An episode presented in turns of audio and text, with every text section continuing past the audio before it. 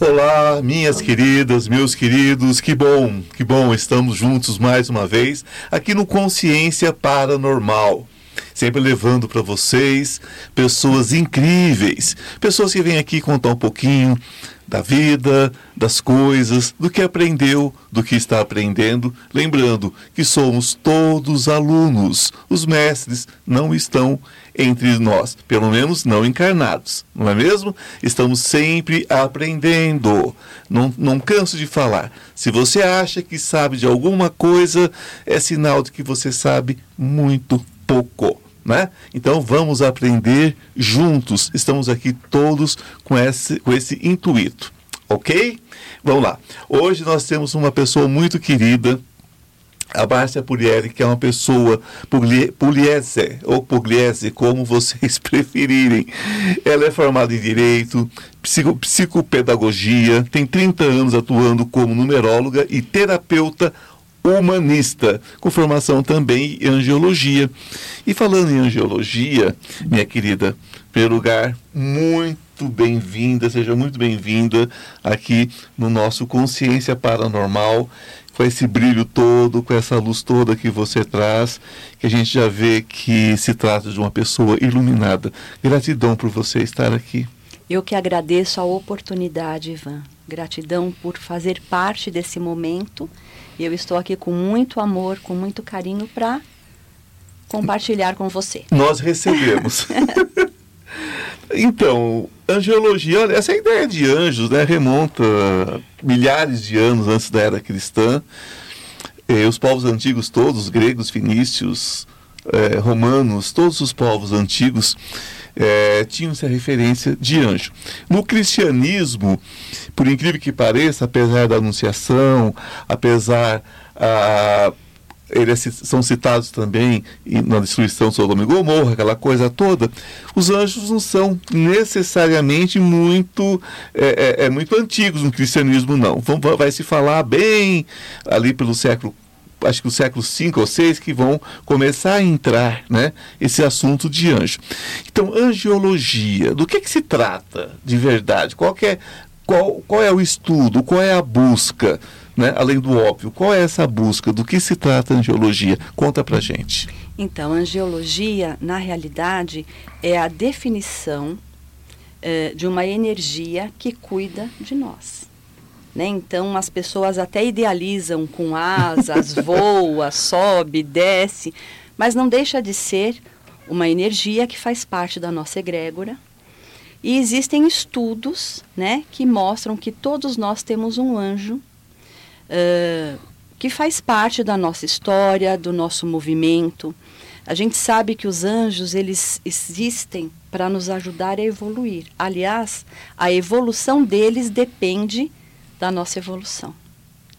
Então, existe um, um estudo bem atual, né? não atual, mas mais conhecido, vamos se dizer, que é o estudo dos anjos cabalísticos, aonde fala que existe anjo para cada dia do ano, por isso que é o anjo de cada um.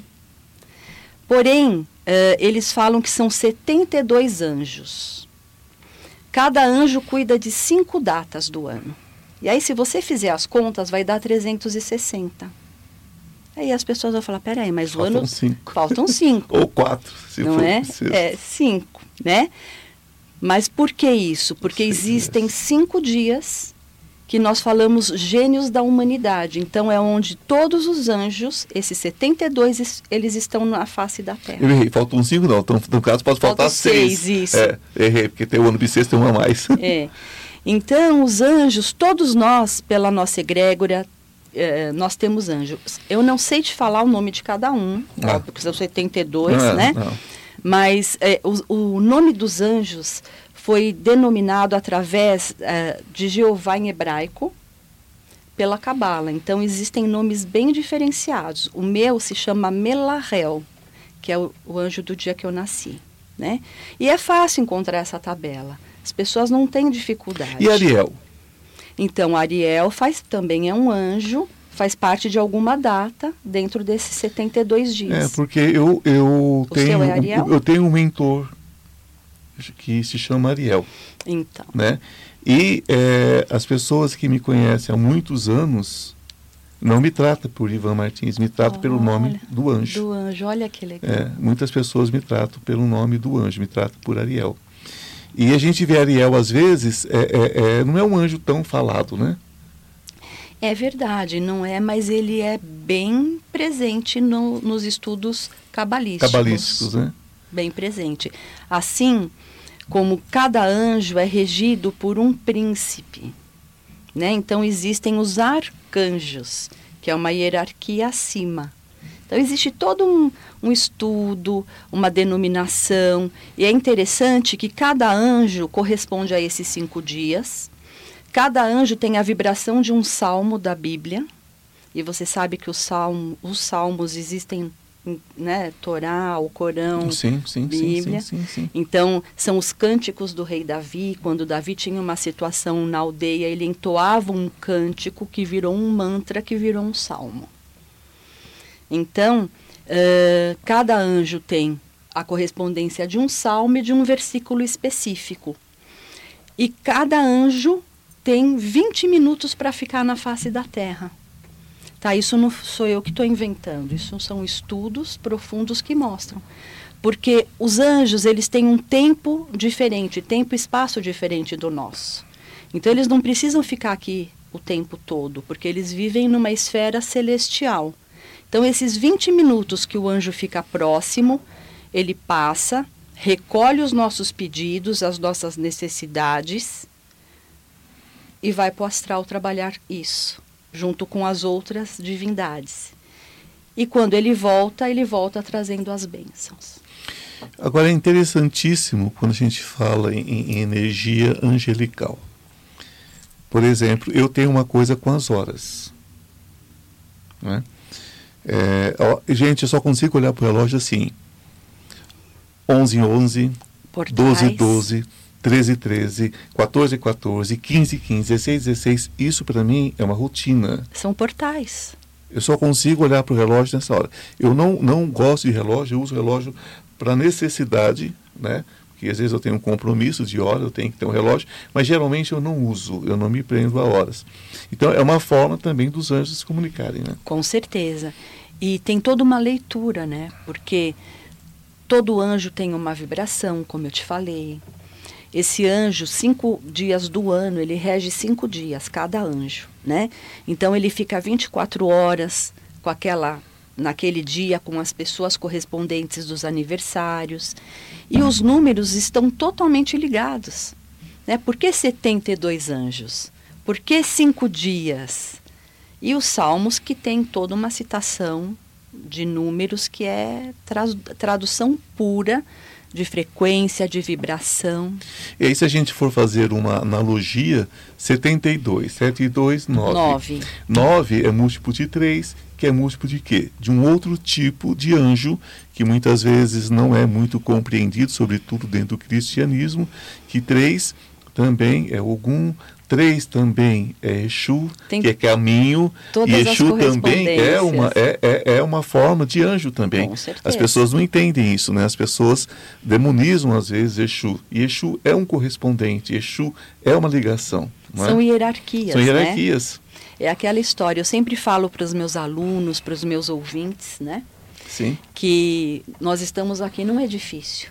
Para esse edifício funcionar, ele tem que ter o síndico, ele tem que ter o porteiro, ele tem que ter uh, o faxineiro, enfim. Então, na, nas hostes espirituais e celestiais também existe essa hierarquia, cada um fazendo a sua parte.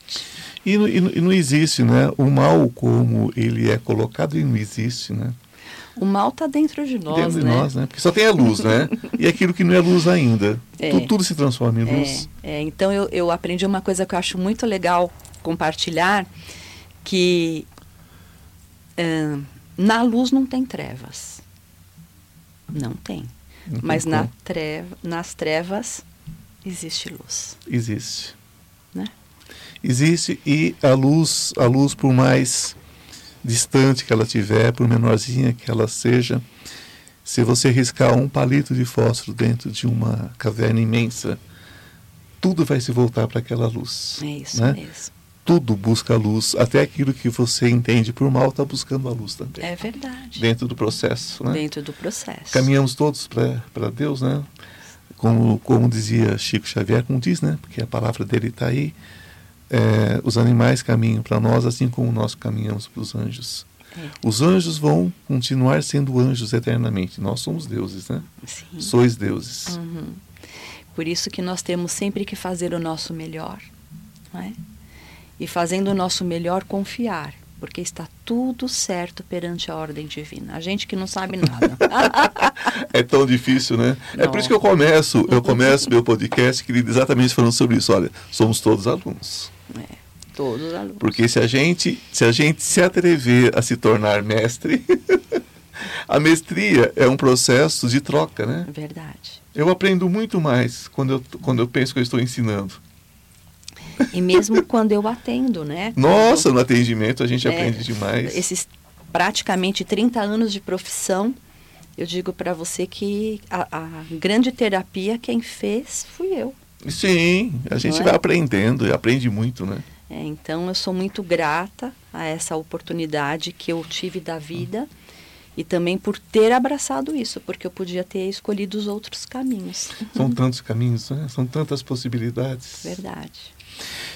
Quando nós falamos de anjos, é, a gente fica muito ligado, inclusive, a um símbolo é, é, é pagão, né? Uhum. Porque a gente acaba pegando Eros, pega é, Cupido, pega, uhum. enfim. Isso. E são anjos quase que eróticos, né? Uhum. São uma, uma coisa mais erotizada aquilo ali. Né? E a gente acaba botando asa em todos os anjos, a gente acaba colocando uma fisionomia humana nos anjos, porque é um processo nosso, né? Tentar representar da forma como nós entendemos. Isso. E eles, por serem energia, podem até ocupar se uma casca. Pode se materializar. Uma casca não, porque um corpo não suportaria um anjo, né? É. O, como você vê dentro dos seus estudos essa questão do anjo, né? É, eles não são necessariamente bonitos, né? Não. Tem, inclusive, em algumas igrejas que você vê as pinturas dos anjos, das potestades, Sim.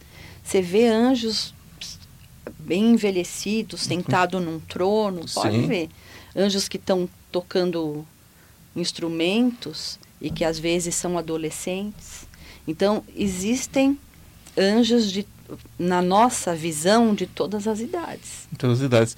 Mas uh, eu fiz um estudo muitos anos atrás, porque a gente que trabalha nessa área, a gente acaba estudando um pouco de, de tudo. tudo. E, e seguindo própria, as próprias escrituras, né? É, com as suas respectivas traduções e tudo mais, eu que, que acabei estudando teologia, enfim, a gente acaba vendo o seguinte, que eles não são belos, né? Eles não são belos. Inclusive Maria desmaia de terror. É verdade. Por que, que ela desmaia de terror? Não era um anjinho bonitinho, bonitinho. do olho azul, cabelo louro, não era. Era. Não era. né? ou não era também um negro lindo, ou um japonês lindo, não era. É. Era uma figura que assustava. Diferenciada do Diferenciada. que ela estava acostumada. É, eu vi uma foto uma vez, numa inauguração de um correio em Goiânia. Alguém tirou uma foto. E no centro do correio, né? gente, se alguém tiver essa foto, por favor, me avisa, me manda. Que isso é uma coisa que a gente precisaria ter para mostrar. Uhum. Era uma figura de uns 12 metros de altura, sei lá quanto, eu não tenho muita noção de altura, mas era da altura do centro do correio. Os pés eram como se fossem de pássaros, uhum. os pés de pássaro, e, e, não tinha uma forma, uma forma humana. É, você acha que é difícil é, para as religiões, para os sacerdotes, trazer essa verdade sobre o, o, como eles se manifestam às vezes? Porque isso assustaria os fiéis? Como que é isso? Eu acredito que sim, Ivan porque nem todas as pessoas estão despertas e compreendem é, que existem coisas que nós não entendemos, que nós não aceitamos. Então nós estamos acostumados àquela coisa prontinha, né? Aquela forma agradável aos olhos. Mas eu acredito mesmo que que a gente precisa começar a ampliar as nossas percepções, porque até nesta figura que você acabou de descrever, que não é tão bela assim, de alguma forma pra ela... mim era belíssima. Então, para mim é belíssima. Vamos dizer aos olhos de muitos, Uhum. mas tinha, tem a sua força, tem a sua estrutura, tem a sua egrégora e o seu potencial. Mas é difícil. Eu acredito que nem todas as pessoas estão preparadas para enxergar o que deve ser enxergado. É quando aqueles astronautas é, russos viram aquelas figuras aladas Uhum. no, no, no- no espaço, né? É, se assustaram. né? Já viu aquelas figuras, né? Aquelas Sim. figuras, aquelas asas imensas, tudo. Que não eram asas necessariamente, eram mais um formato né, de Uhum. seres. Porque eu creio que nós vamos chegar ao ponto de ter essa vivência muito próxima. E sabe o que é interessante? Ahn, as pessoas não acreditam, né, que existe, que existem outras coisas a não ser aquilo que a gente vê e conhece. Mas existe. E como existe, né? E como existe. É, eu, eu dentro daquilo que eu creio, é, um, um anjo comum, digamos, os anjos menores, que Uhum. tem São várias hierarquias. hierarquias, é, tem o tamanho de um, de um prédio. E diz que um arcanjo é tamanho de um planeta, né? É. Então, e aí os mais conhecidos, que nós falamos anjos, mas na realidade são arcanjos, né? Arcanjo Miguel, Arcanjo Rafael, Fala um Arcanjo pouco sobre essa hierarquia. Gabriel. Porque essa hierarquia dos anjos é, é uma das coisas que é, é lógico que você vai estar falando isso para o nosso público, né? Eu fiz os meus estudos a respeito disso, mas eu quero ver a sua visão sobre essa questão hierárquica, porque como, como que é estabelecida essa hierarquia, né? Como nós temos esse conhecimento dessa hierarquia? A igreja no século V, VI começa com isso, aí vem outros outros santos e fazem toda essa história. Eh, teve um papa também que definiu também essas, essa hierarquia toda. Mas como é que nós hoje, à luz do século XXI, como é que nós discutimos essa questão hierárquica dos anjos? Bom, partindo do princípio que tudo para evoluir tem que ter uma ordem e uma hierarquia, né? Sim.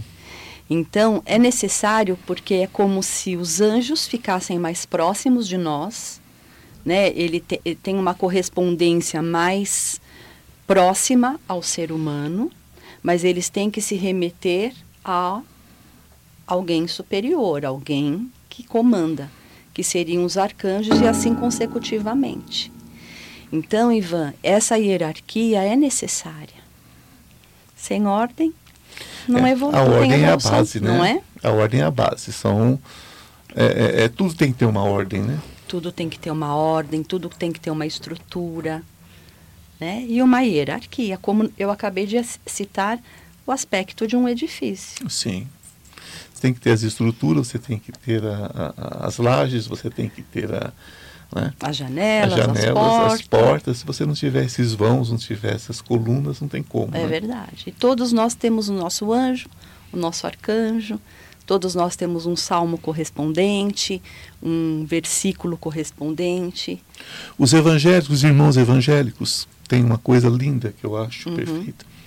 Que eu não tenho religião, eu tenho espiritualidade. É. né? Então eu abraço todos e espero que todos me abracem também Uhum. de volta, né? Porque é assim que acontece, né? Então, os irmãos evangélicos têm uma coisa que, quando eles estão em aflição, eles chamam, né? Senhor, me mande seus anjos. É. né? E eu estive num momento da minha vida que, como todos nós que vivemos em grandes centros, em pequenos centros hoje, infelizmente, e eu fui cercado por uma gangue. E eu clamei esses anjos. E vem. Veio. Gente, veio e veio sim, tá? Eu, olha, eu arrepio todos, eu estou de camisa, vocês não vão ver, mas eu tô, tô aqui todo arrepiado, porque quando eu clamei, veio Vem. sim. Vieram e eu fui cercado, eu fui cercado. Gente, voava, voava gente para tudo quanto foi lado, para não chegar em mim, não. Acredito.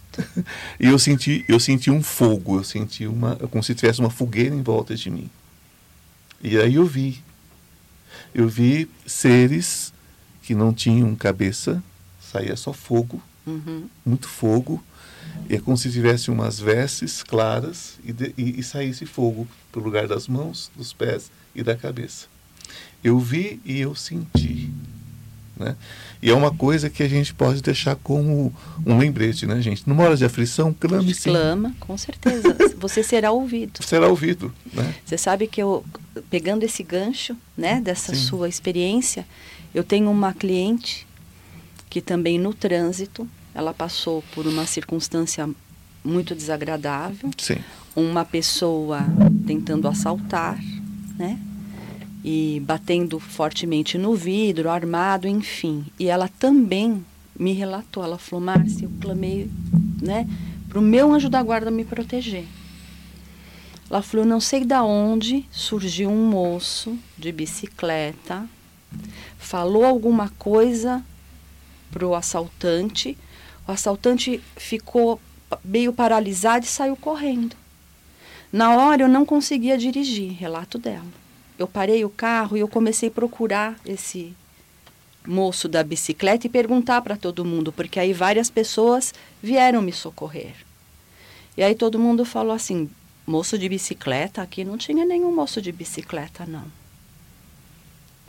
Aí ela falou: não é possível. Foi ele que espantou. Ela falou: não, a gente viu que ele estava esmurrando o seu vidro, mas de repente ele ficou estático, olhando para o nada e saiu correndo. Isso não é um anjo que socorreu? Sim. Sim. E vários outros relatos, né? É, eu, eu trabalhei em hospital por muitos anos. Quando eu cheguei da Itália, eu praticamente fui direto para dentro do hospital. Trabalhei em grandes hospitais aqui em São Paulo. E trabalhei também no hospital em, Jun, em Jundiaí, é, em Goiânia. E tinha uma senhora, mãe de um médico muito doente, com câncer terminal. E ele era sozinho e levou a mãe para o hospital. Então ela chegava à noite e falava assim pra gente: me dá remédio, me dá remédio. Só que não tinha mais o que dar. Porque existe um nível de remédio que você, que a pessoa perde a consciência, mas continua sentindo dor. Uhum. E é horrível. Né? O paciente de CAI naquela época, imagina, tem mais de 30 anos. E eu lembro que eu tinha umas balinhas, tipo ti- esse tic-tac, essas balinhas doce. Eu falei para ela, falei, olha, eu tenho sim. Eu vou te dar dois, mas você não conta para ninguém. Porque se a senhora contar para alguém, você é mandado embora do hospital, porque esse remédio é tomar e dormir. Fazia muito isso. Aí a pessoa toma como um placebo Sim. e dorme. Placebo ou é amor que eu coloquei naquela bala também, Com né? certeza. Enfim, ela descansou. Do dia de manhã, ela já não comia, já fazia uma semana ou mais que ela não comia, estava só com soro. Ela acordou de manhã e pediu um café da manhã. A moça falou: A senhora vai comer? Vou. Estou com muita fome. E fala para meu filho que eu quero um, um lanche especial. O filho falou: Ela está partindo, né? Comprou tudo que ela gostava, levou, ela comeu, comeu, comeu. Oi, mãe, a senhora está bem? Estou, estou ótima. Aquele rapaz que veio aqui ontem, só tinha eu de enfermeiro. E eu não fui lá. Uhum. Ele veio e fez umas compressas em mim de água, não sei o quê, me deu um não sei o quê. Nossa, mas assim, eu estou maravilhosa. Acredita que essa senhora teve alta. Essa Acredito. senhora foi morrer depois de alguns anos. Ela tinha um CA terminal. Então a gente vê que existe a interferência dos anjos. É o merecimento de cada um, né? Né? Existe a interferência dos anjos. Sim, Eu fui tirado de um acidente por um anjo. eu todo acredito. mundo, eu já contei para todo mundo isso, tá cansado de saber que eu fui atropelado, morri e voltei. Isso aí todo mundo já sabe. Uhum. Agora, o que eu conto menos é que depois de um ano, acho que eu fiquei com saudade da casa espiritual, né? Porque eu atravessei na frente de um outro carro. Mas dessa vez não deixaram eu ser atropelado. Eu fui- Tiraram. Eu fui Içado. tirado. Eu fui içado mesmo, como se tivesse me pescado, né? E as pessoas com dificuldade em acreditar em anjo. O que é? É essa nossa contemporaneidade? O que é o nosso tempo? Eu é o nosso acredito, tempo? O que, Ivan. que é que está acontecendo? Eu acredito que ainda a grande maioria está no automático da vida. Que é uma pena. É uma judiação, não né? é? Porque quando a pessoa está desperta, com a consciência ampliada, tudo flui com tão mais facilidade. E é o que nós fazemos. Nós estamos aqui colocando um pontinho de consciência, É. não é? Consciência paranormal, exatamente isso. Ó, Consci- ativar. É isso, porque é assim que a gente desenvolve, é assim que a gente supera. né? Porque é muito ruim. Eu já vivi no automático da vida. Lógico que sim, porque a gente vem de famílias tradicionais. Ah, sim. Né? Eu, eu, eu brinco que eu sou a ovelha. Né? Não que minha família é maravilhosa, não posso falar. Mas eu sou diferente. Eu sou a única da minha família que partiu para esse caminho. Então eu sei que eu sou um ponto de referência ali. É, nós nascemos na coletividade, mas nós somos indivíduos, né? não, não é? tem jeito. Mas eu tenho um motivo para é. tudo isso. Então hoje, infelizmente, a grande maioria está nesse automático e fica patinando na vida. O sofrimento extremo. É sofrimento extremo porque perde toda a referência, né? É como disse um queridíssimo, uma pessoa muito querida que veio aqui, um alquimista. Meu, a minha cabeça, gente, não é das melhores para lembrar. Mas é, é, é, muito querido e ele, ele explicou aqui a diferença de acreditar e crer, né? E crer, é. é. Porque acreditar é não acreditar, né? Exatamente. É acreditar. É a normal, né? É. Quer dizer, é o não. E é o confiar, né? né? Agora o crer é, é você é você criar para você o que tem de melhor. É verdade. Né? Porque nós temos esse poder, né? De Deus de criar. Temos. Porque, gente, às vezes, às vezes, às vezes até vocês podem dizer assim, ah, mas isso é uma blasfêmia. Eu já ouvi isso, né? De pessoas que ficaram chateadas eu falar que nós somos deuses. Mas nós somos deuses, gente, e isso é bíblico. Jesus sois falou, deuses. vós sois deuses. Vós sois deuses. João 10, 30. Está lá, né? Está lá no livro, no livro, né? Num dos livros sagrados. Sois deuses. Jesus disse mais, aquele que crê é capaz de coisas maiores, maiores. que as que eu fiz. Olha como é que eles nos colocam, né? Então nós somos todos deuses de informação e somos capazes de tudo, né? Mas vamos, vamos pegar as nossas bases, como você dizia, né? vamos crer mais. Né? Exatamente. Né? Vamos nos conectar. É, se você né? não sabe o nome do seu anjo, não precisa. Bota o nome dele que você quiser, André, Lúcius. Né? Ele existe de qualquer ele forma, ele está à sua disposição. É, e ele não tem ciúmes. Não. Ele não tem, ele não tem orgulho. Então não adianta. O nome que você der a ele, é o tá seu anjo. É. é. o seu anjo, não é isso? É isso Eu mesmo. errado. Certíssimo. Né? Porque as pessoas ficam muitas vezes preocupadas com nos isso. Detalhes, nos né? detalhes. Né? Às vezes me perguntam, eu posso acender uma vela para um anjo de guarda? Deve. Você está sentindo bem com isso? Tudo que você sentiu é. no coração. Mas você pode colocar uma flor para colocar uma balinha também? Né? Coloca uma bala de mel para ele. É.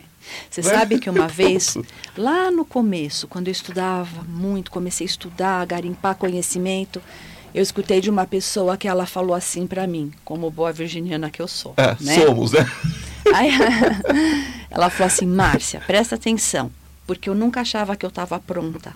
Eu sempre Sim. fazia curso, curso. E, e essa pessoa em questão falou, você está pronta, vai. E aí um dia essa pessoa falou assim para mim, você sabia que Deus mora no projeto e o diabo nos detalhes? Mas é isso né? Que a gente fica às vezes Isso. com aquelas minúcias, ah, porque meu anjo não está aqui, porque eu não sei o nome, porque gente, está aí tudo à disposição, é só você se conectar. Se conectar. Porque a grande maioria está desconectado. Né? É o que eu falo, vai, vai, vai para um chuveiro, vai para o teu chuveiro, liga uma mangueira d'água, sabe? Joga essa água para cima, deixa essa água cair e fala, é bênção. É, e a água é luz será. líquida, né? A gente sabe que a água é luz líquida. Luz líquida. Tanto é que tem um cientista, é, se eu não me engano, é, inglês. Eu até posso ver isso para vocês depois, porque quem quer fonte, gente, procura no Google, né? É. Eu aqui não estou dando aula. Mas, enfim, é, tá lá. Vocês procuram o cientista que fez o teste com a água, congelando a água e olhando no microscópio. Quando, você, quando ele pegou uma garrafa d'água e botou pensamentos lindos, positivos e tudo mais, ele pegou aquela, aquela água, pingou as gotas e congelou, porque daí vira aquele bloco de neve, vira aquele, aquela coisa de neve. Gente, era lindo, tinha imagens maravilhosas, imagens de luz. Perfeitas. Perfeitas, iluminadas. Quando ele escreveu coisas negativas, e, gente, ficava parecendo uma célula, célula cancerosa. É verdade, todo então, deformado. Todo deformado. Olha o poder Olha o poder que nós temos de criação. Vocês querem o quê? Vocês querem remover uma montanha? Gente, vocês podem remover uma montanha energeticamente, não precisa ser a montanha.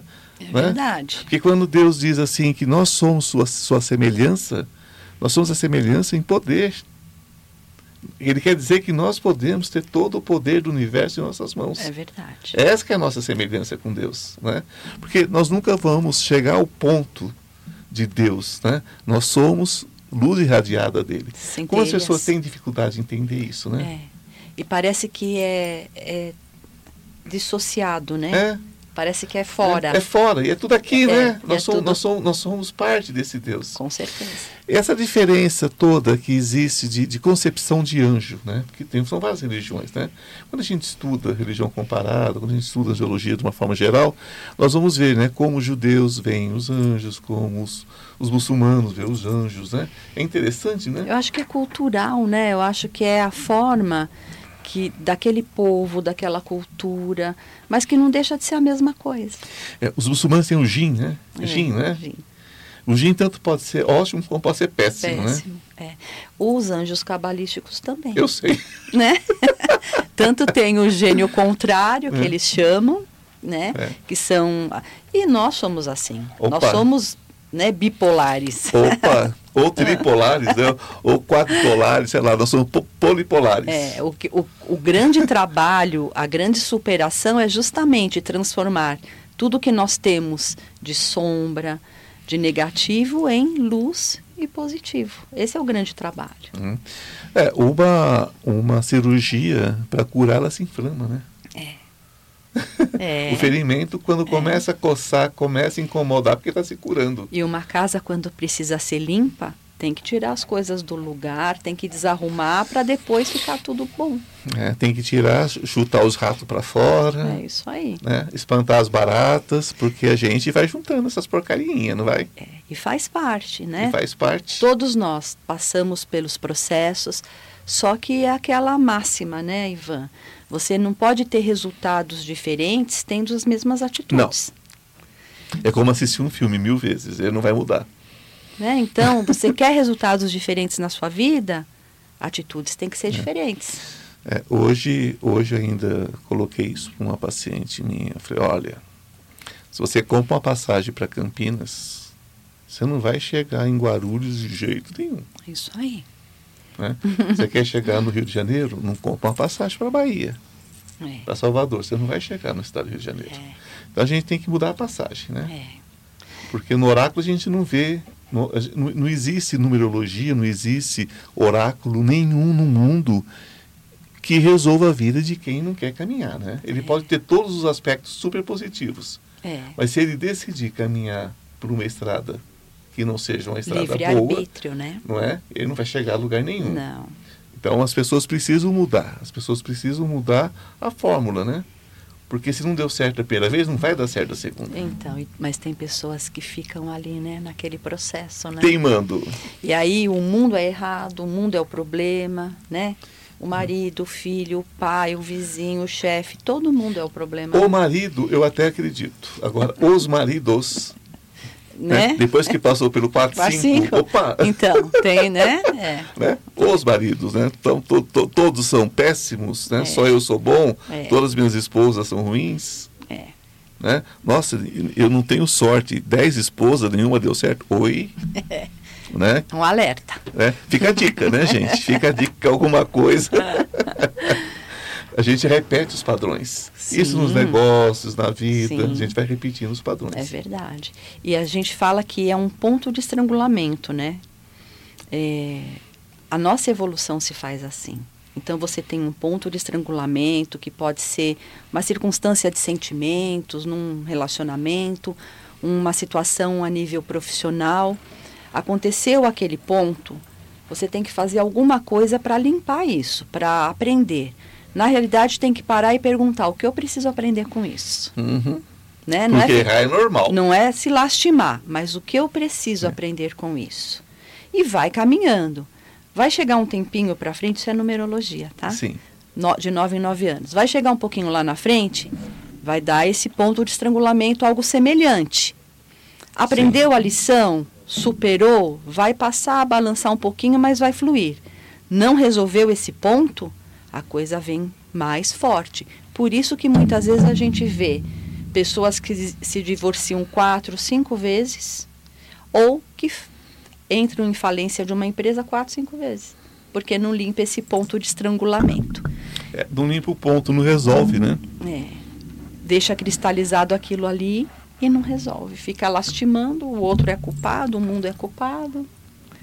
É. É, e muitas vezes somos nós que não conseguimos simplesmente dar um passo, né?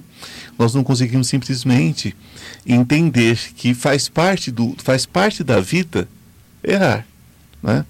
Porque é o que eu sempre coloco aqui. Nós vamos errar sempre, porque nós estamos aqui como aprendizes, somos como aluno, né? E que bênção ser aluno. É. Sabe que eu acho, Ivan? Eu tenho observado muito nesses últimos três anos, com tudo que nós vivenciamos, eu me, assim, introspectei para entender todos esses processos. Mas eu sinto que é um privilégio o que nós estamos vivendo nesse momento. Ah, sim. E as pessoas às vezes falam: "Você é maluca? Como que é um privilégio? Tá tudo ruim, tá tudo Não. Uhum. Porque a partir do momento que a gente sabe que existe né, uma linha do caos, tem que ir para outra extremidade é a luz, né? para voltar para o equilíbrio. Tá equilíbrio. E nós estamos nesse ponto de inflexão. É, e mais, se você está encarnado, meu querido, minha querida, você não é grande coisa, não. É. Você, acha, você acha que alguém aqui é grande coisa? Nós estamos aqui, nós estamos para aprender e nós estamos numa escola básica. básica. De, de, é. é um jardinzinho da infância da espiritualidade. É. Provas nós, e expiações. É, é, nós não somos grande coisa, não. Se nós estamos aqui, não vem ninguém me dizer que é grande coisa. Somos sim. Somos filhos de Deus e somos almas maravilhosas, porque qualquer um de nós tem pelo menos um bilhão de anos aqui. Tá? Até aí tudo bem somos grande coisa, sim, porque somos filhos de Deus. Agora, nós, quando eu digo que nós não somos grande coisa, é no sentido que a gente não pode achar que a gente não, não tem que aprender, que a gente não tem que levar uns escorregões, e se levar um escorregão, ah, eu não tenho mais como, eu não tenho mais para onde ir. Ah, já passei da idade, gente, tem duas idades, vivo e morto. É. Encarnado e desencarnado. Eu estou errado? Não, tá Márcia? tá certo, é isso mesmo. Então vamos cantar para subir, né? Vamos, é. ó, vamos melhorar. Porque errar faz parte do jogo. Você quebrou cinco vezes? Para um pouquinho, raciocina. Por que, que você quebrou cinco vezes? O que, que errou, não é, Márcia? É. Refaça. O seu casamento já está no cinco, quinto, sexto, companheiro, companheira, não deu certo? Já tentou de tudo nessa vida? Né? Já chupou cana, suviou, escovou o dente, já é. fez tudo? Opa, então para, o que, que faltou? Porque a gente sabe o que falta, não sabe? É. Então, sabe, mas muitas vezes não admite. Fica né? patinando fica, naquela lama, né? Fica. O ego, né? O ego em ah, O ego é danado, é. né? Você foi inflado, então. Ele é necessário, é. mas não de uma forma é. inflada. É porque o ego sou eu, né? É. O ego sou eu, é sobre mim, é sempre sobre mim. Então a gente precisa ter essa parte do ego. Agora, não é tudo sobre mim, né? Exatamente. não é tudo sobre a minha pessoa. Tem o outro. Né? Nós nascemos nós nascemos individualmente, vivemos em coletividade e aprendemos individualmente, é. mas com a convivência com os outros, né? Então, entre eu e, e você, tem ainda é. milhões de pessoas. Eu, eu tenho uma regrinha básica, né? Quando as pessoas passam por mim, falando de relacionamento, seja relacionamento sentimental, amoroso, profissional, familiar, falo, ó, nem você nem a pessoa a regrinha é eu, mas você tem que resultar no nós, o que é Sim. bom para nós. Aí vai dar certo para todo mundo. Certo para todo mundo, você vai respeitando o outro, né? Quando nós, quando nós é, é, até comentamos há, há, pouco, né? Que eu fiz a brincadeira que põe uma florzinha, acende uma velinha, fazendo a vela, gente, com responsabilidade, põe dentro de uma coisinha de vidro, é, né? E, dá, dá é. a posse para que, é para quem é aquilo, né? Para quem é, que é aquilo, dá, né? Sabe, acende a velhinha, fala assim, olha, meu anjo da guarda, guarda. né? Essa velhinha é para mim, na verdade, porque o anjo não precisa de luz, né? É. Então, que essa aqui seja a minha luz, é uma referência, um Sim, carinho, né? Uma força. Uma florzinha. Se você pôr uma flor, é a mesma coisa que uma vela. É. Se você comprar aquela vela eletrônica, é a mesma coisa, porque não existe diferença, né? Não na minha concepção. Não. Né? É, a, a intenção, é né? a intenção. Que vale. Né? Então, eu gosto, por exemplo, sabe, sabe, sabe o que eu faço? Eu deixo sempre um vasinho de flor viva, né? Flor de verdade. Eu deixo sempre umas balinhas. Sabe por que eu deixo as balinhas? Para adoçar a minha vida. A flor é para alegrar minha vida também, porque o anjo não precisa nem de flor, nem de vela, nem de nada. É verdade. A gente faz aquele carinho. Então, mas o que, qual é a dica que você dá para a pessoa se conectar? Olha, neste momento planetário existem Sim. alguns elementos que ajudam essa co- conexão. Tudo que eu falar de música, música boa, né? Defina música boa. não é. Assim, que tem um padrão legal, né? Que não tem xingamentos, enfim. Não sou contra nada, gente. Não. Mas se a gente quer se conectar com coisa boa, a gente É. tem que, né? Então você vai se conectar com anjo também, mas sabe lá Deus que anjo que você vai Não se é? conectar, né? Então, música, dança, flor, planta, cores, alime- é, alimentos, alguns alimentos, eh, principalmente alimentos que vêm da terra. Tudo isso nos ajuda a conectar. Cristais. Esse momento, esses elementos são fundamentais. É, eu sempre tenho meu cristalzinho. Perfumes, Uhum. aromas, cristais, todas as pedras e cristais nos ajuda muito. É, Eu gosto das cores, eu uso muito azul. É. Eu só uso azul, geralmente quando eu estou fazendo a parte espiritualista, é sempre muito azul. É, o azul ele traz, né? Toda essa energia, principalmente esse que eu vou considerar um azul índigo, ele traz toda uma conexão. E o azul índigo te deixa um ponto de referência para as pessoas. É como se você se tornasse o grande irmãozão, o amigo, o acolhedor, Esse é meu destino. né?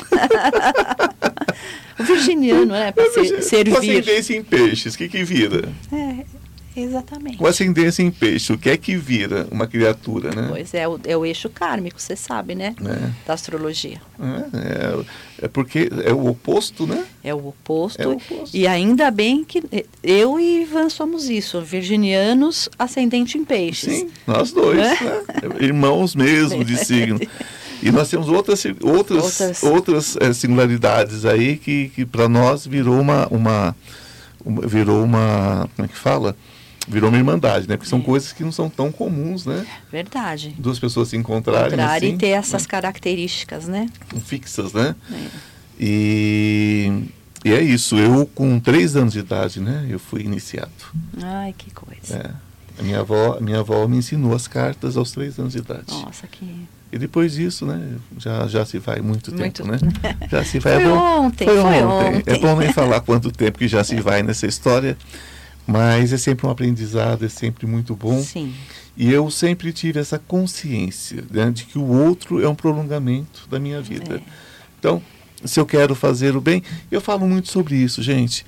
Eu- ve- Veja o que que você pensa sobre isso, Márcia. As pessoas falam tanto em bondade hoje e que querem receber cura, querem receber prosperidade, mas o coração está assim: eu sou próspero, mas eu não gosto de ver você próspera. É. Onde está a minha prosperidade? Eu falo de amor, mas eu falo de desamor em relação a você. Pois é. Eu falo que eu não quero sofrer violência, mas eu quero ser violento em relação a você. Tudo é ação e reação. Nós Como é que pode? Não é? Então, você vê que é uma hipocrisia. As pessoas Muito não têm grande. consciência. Né? Muito grande. tudo que nós fazemos, o universo ele é um grande banco cósmico. Ele está recebendo tudo o que é feito. Em algum momento ele vai devolver para você na mesma proporção do que você depositou. Porque é o que você pediu, né? É, As pessoas não entendem que quando elas fazem o mal, elas estão pedindo o mal, né? com certeza. Quando, quando, quando elas não, não, não, não, quando elas não veem o outro como, como se vê, ela, não, con- é- é- ela vai receber aquilo que ela mandou. Quer dizer, como é que você pode eh, desfazer de uma pessoa? Como é que você pode maltratar uma pessoa? Como é que você pode ter preconceitos Puxar raciais, preconceitos emocionais, preconceitos, seja de, que, de qual for, do que for. Gente, todo preconceito, ele é horrível. É, E as pessoas querem prosperidade nisso. É verdade. Né? Inclusive, até, até os anjos, eles dão umas denominações pesadas para os anjos, né? Sim, Porque quando você pega em Coríntios, por exemplo, que vão aqueles anjos em, em, em Sodoma e tal. Gente, isso, isso é uma forma também de pesar a mão sobre, o outro. sobre o outro.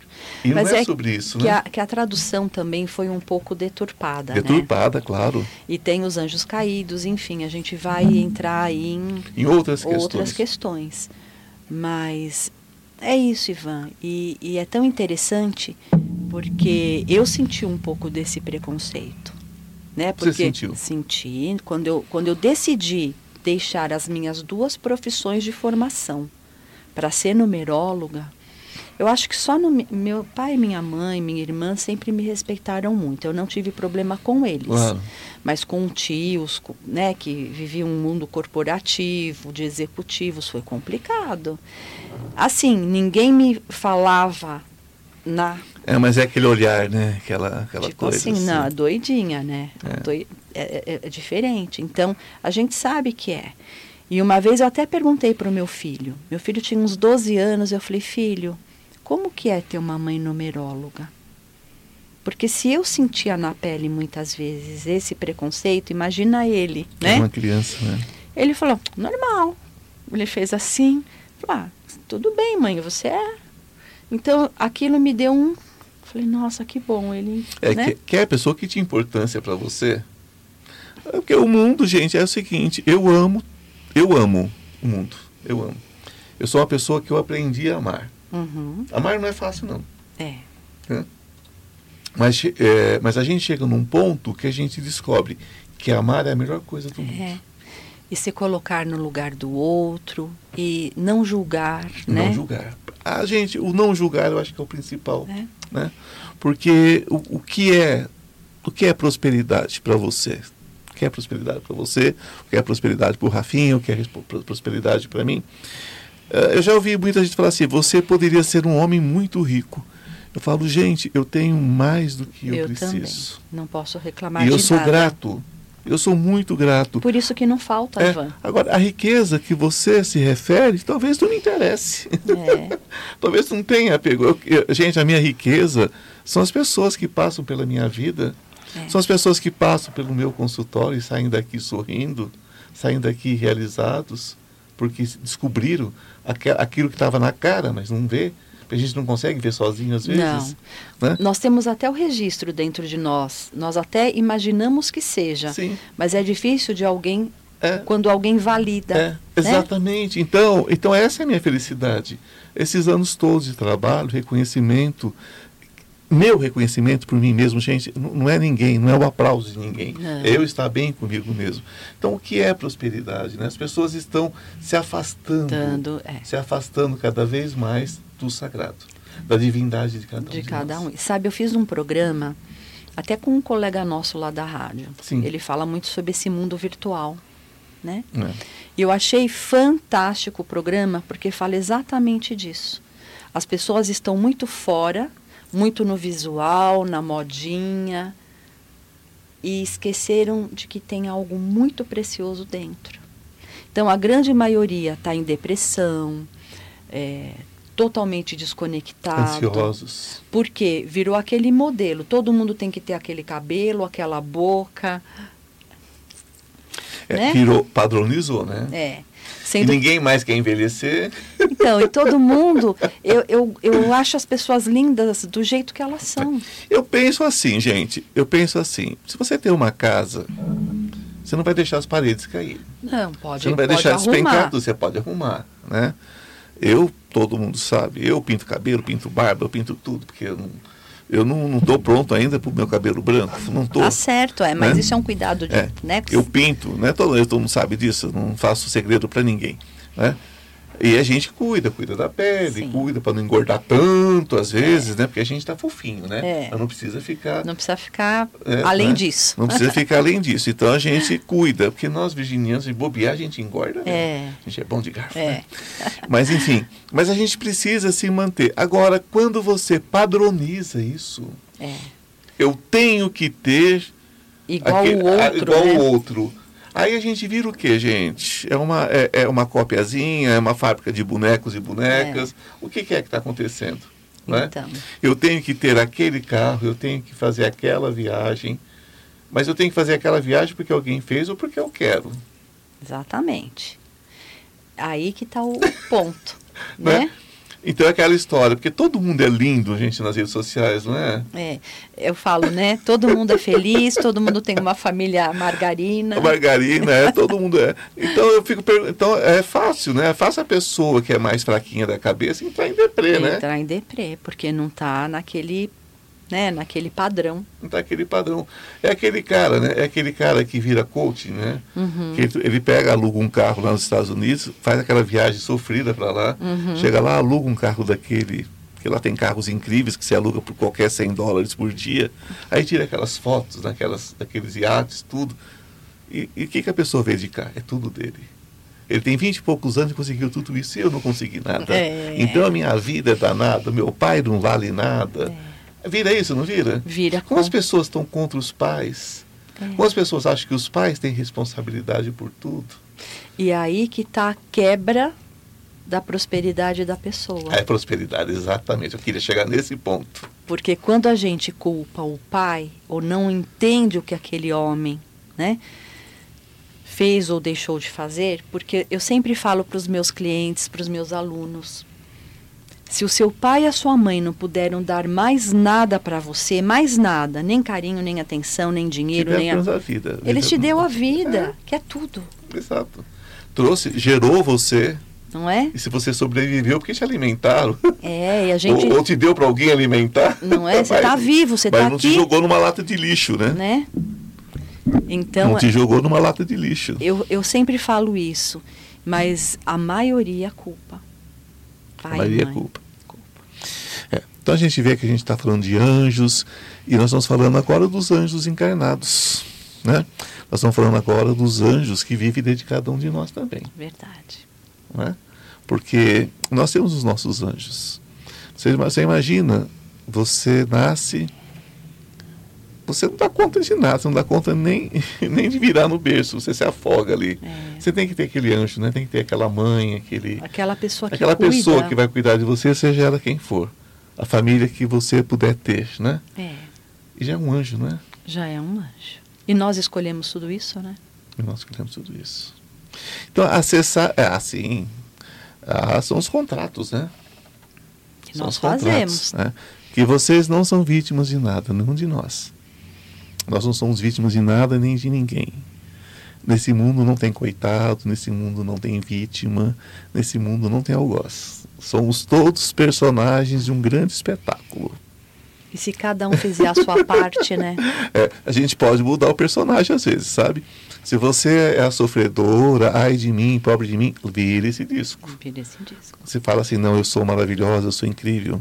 Se você aí jovem, né, está desesperado porque você não tem aquele carro, né, que o teu colega com aquele carnê travesseiro, sabe aquele carnê travesseiro? Sei. Você vai pagando, pagando, pagando, pagando, pulando, quando chega vira um, vira, né, vira um colchão, né, é. um travesseiro, né?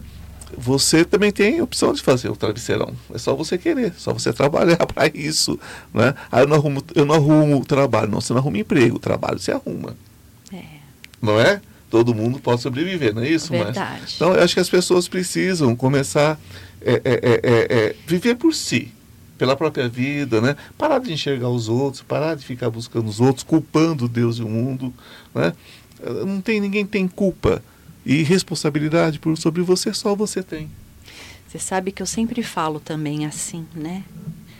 é, desde que o mundo é mundo, tem guerra, dificuldade social, corrupção, fome, violência. Desde que o mundo é mundo existe tudo isso. Volta para a história da humanidade, você vai encontrar tudo isso. Mas desde que o mundo é mundo, existem pessoas que estão muito bem, porque elas conseguiram acessar um patamar de uma frequência da prosperidade, da abundância.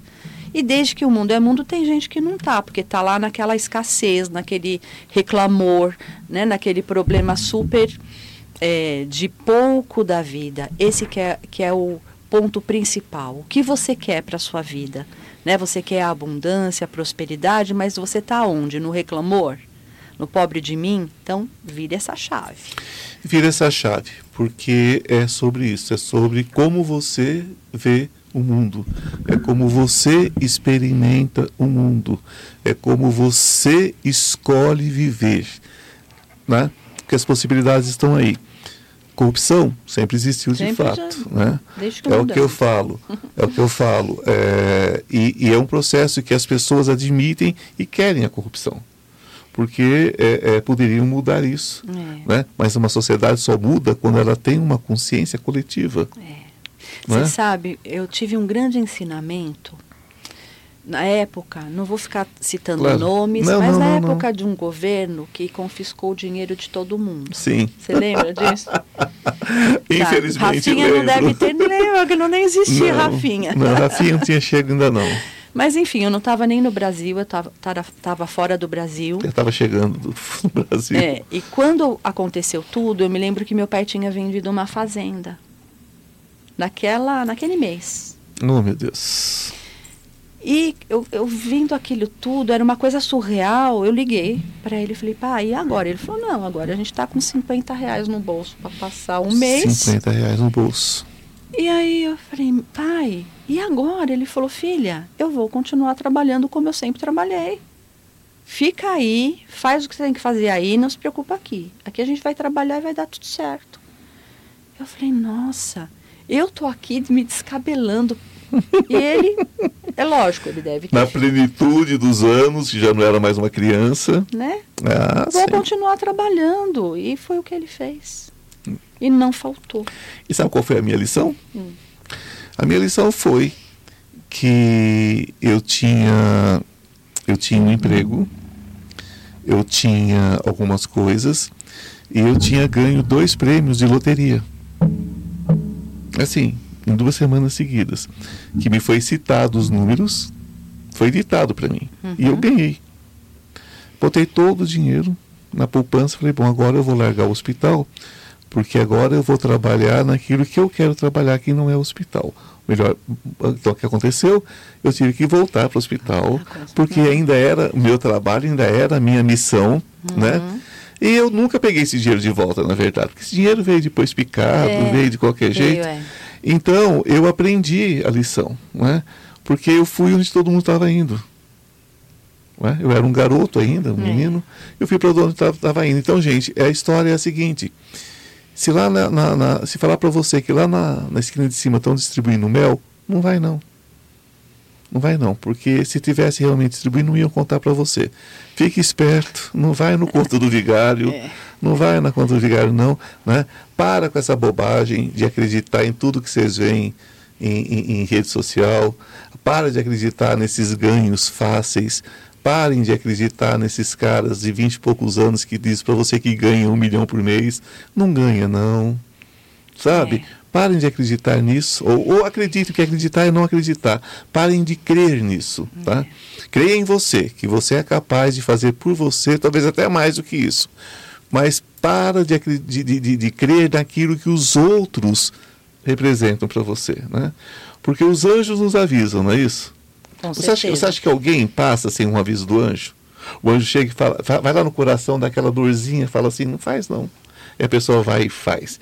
Porque é mais fácil acreditar em ilusão, É né? mais fácil. Como tem gente iludida, não tem? Muito, Ivan. É assustador às vezes, né?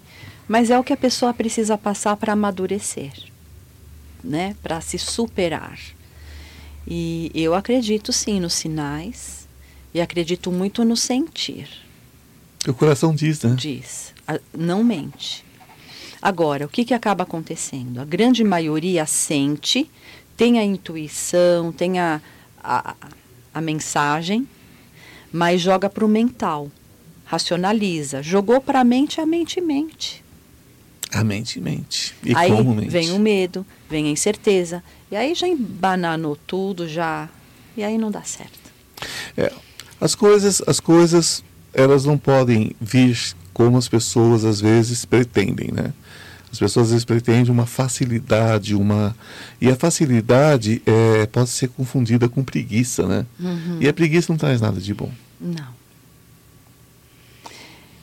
Então, porque daí vem a preguiça, vem a apatia e a procrastinação. A procrastinação. As pessoas vão empurrando com a barriga a vida. É, e fica difícil, né? Às vezes você escuta a pessoa falar assim: ah, se eu tivesse 30 anos. Pô, você tem 50, ótimo, tem 60, beleza. Né? O cemitério está cheio de gente que tinha a vida inteira pela frente. É. E as praças estão cheias de gente que ia morrer há 30 anos atrás. Né? E sempre há tempo. Né? E sempre há tempo. A gente precisa é aproveitar o que tem, né? Uhum. Pegar, né? Da- Pegar o boi pelo chifre e Pelo- derrubar ele. É verdade. E parar de, de, de, de- de medo. Porque a, a grande questão do medo é que ele paralisa, né? Ele paralisa, ele contamina as outras pessoas. Eu digo que se o diabo existisse, o nome dele seria medo. Medo. E a irmã dele seria a culpa. É. Sabe? Porque são dois sentimentos horríveis. Horríveis. E você é, trabalha com um terapeuta humanista. Né? Como é que você enxerga esse processo né, psicoterápico hoje, nos nossos tempos, nossos dias? Eu, eu diria para você que é um ganho para as pessoas ter essa oportunidade.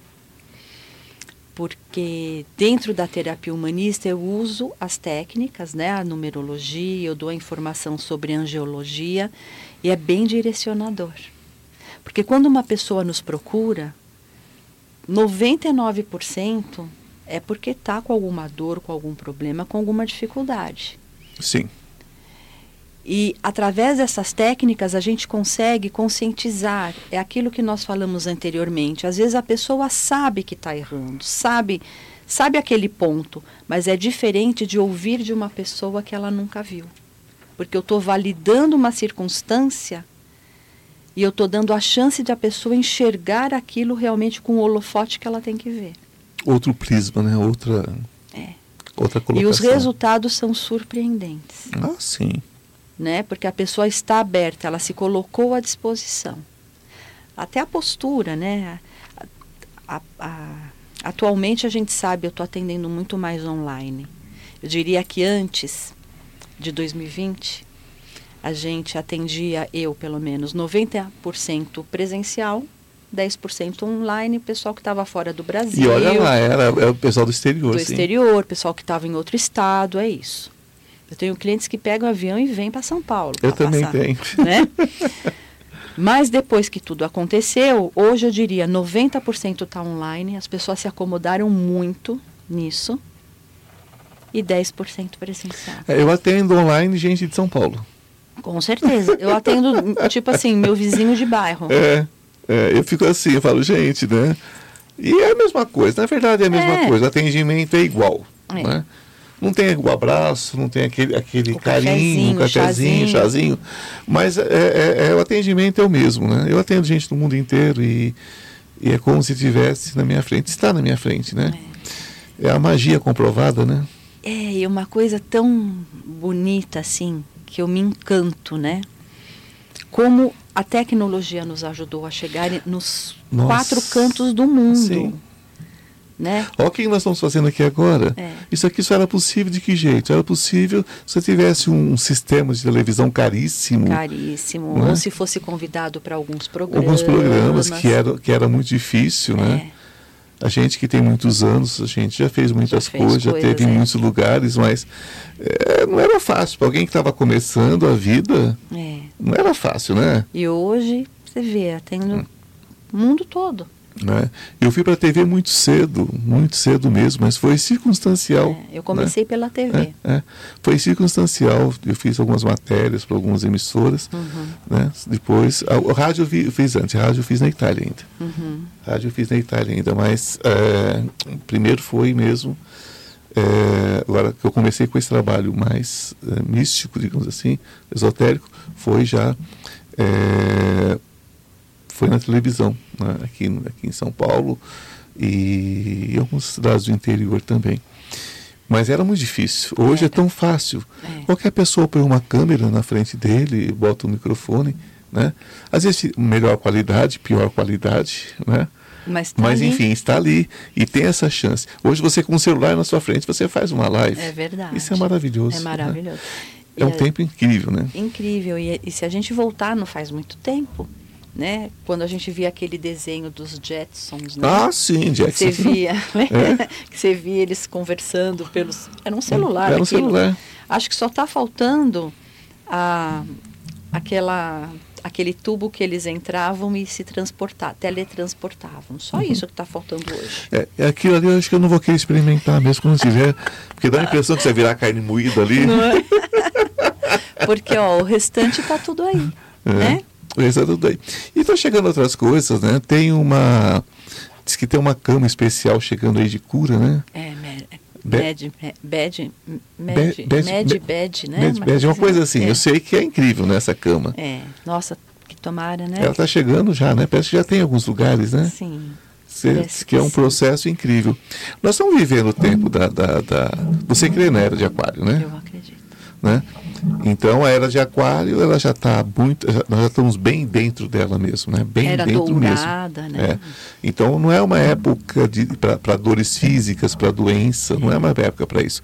É uma época para outros outras evoluções, né? Mas as doenças vão embora, né? E a mentira também. É, isso que é o mais É, importante, a né? era de aquário acaba com a Com a mentira, mentira, né? Neg- Porque a mentira nunca vai acabar, mas a era de aquário fala assim, não, você está Revela. mentindo. É, Você está mentindo. expõe. expõe. As pessoas não ficam mentindo. É. Né? Você vê que é, é uma era tão complicada que muitas coisas antigas estão vindo à tona, né? Abusos É. que aconteceram há muito tempo, vindo à É, tona e que provando. A, gente não tem nem noção do que se passava no mundo, hoje está exposto. Exposto, inclusive, que já passou há muito tempo, É. né? Estão expondo. Então, quer dizer, as coisas estão vindo à tona. Documentos estão sendo liberados, né? É. As coisas estão Por isso crescendo. que as pessoas falam, ai, mas parece que está tudo pior. Não é que está pior. Está tudo exposto. Exposto e a- o planeta tem uma pulsação, né? Como nós temos uma frequência, uma Uhum. Sim. pulsação. Acelerou. A luz, ela triplicou. Triplicou. Então, nós estamos aqui num ambiente que tem uma certa iluminação. A gente consegue ver um cisquinho aqui, um quicadinho ali. Sim. Agora, se eu triplicar essa iluminação, eu vou ver muito mais coisa. Que é o que está, está acontecendo nesse momento. Apesar de tudo, muita luz. Muita luz. Apesar de toda de toda o movimento trevoso, É. porque nós estamos vivendo um movimento Sim, trevoso. é uma guerra, a gente sabe, né? É, nós estamos vivendo um momento, Espiritual. é, uma guerra espiritual. É, é, é a luz contra as trevas mesmo.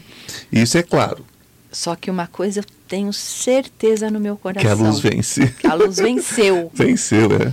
A luz venceu, com certeza. A gente só precisa resolver os resquícios né, das dores, porque, gente, é, a vida é amar, é, é o que eu sempre falo, amar é mais fácil.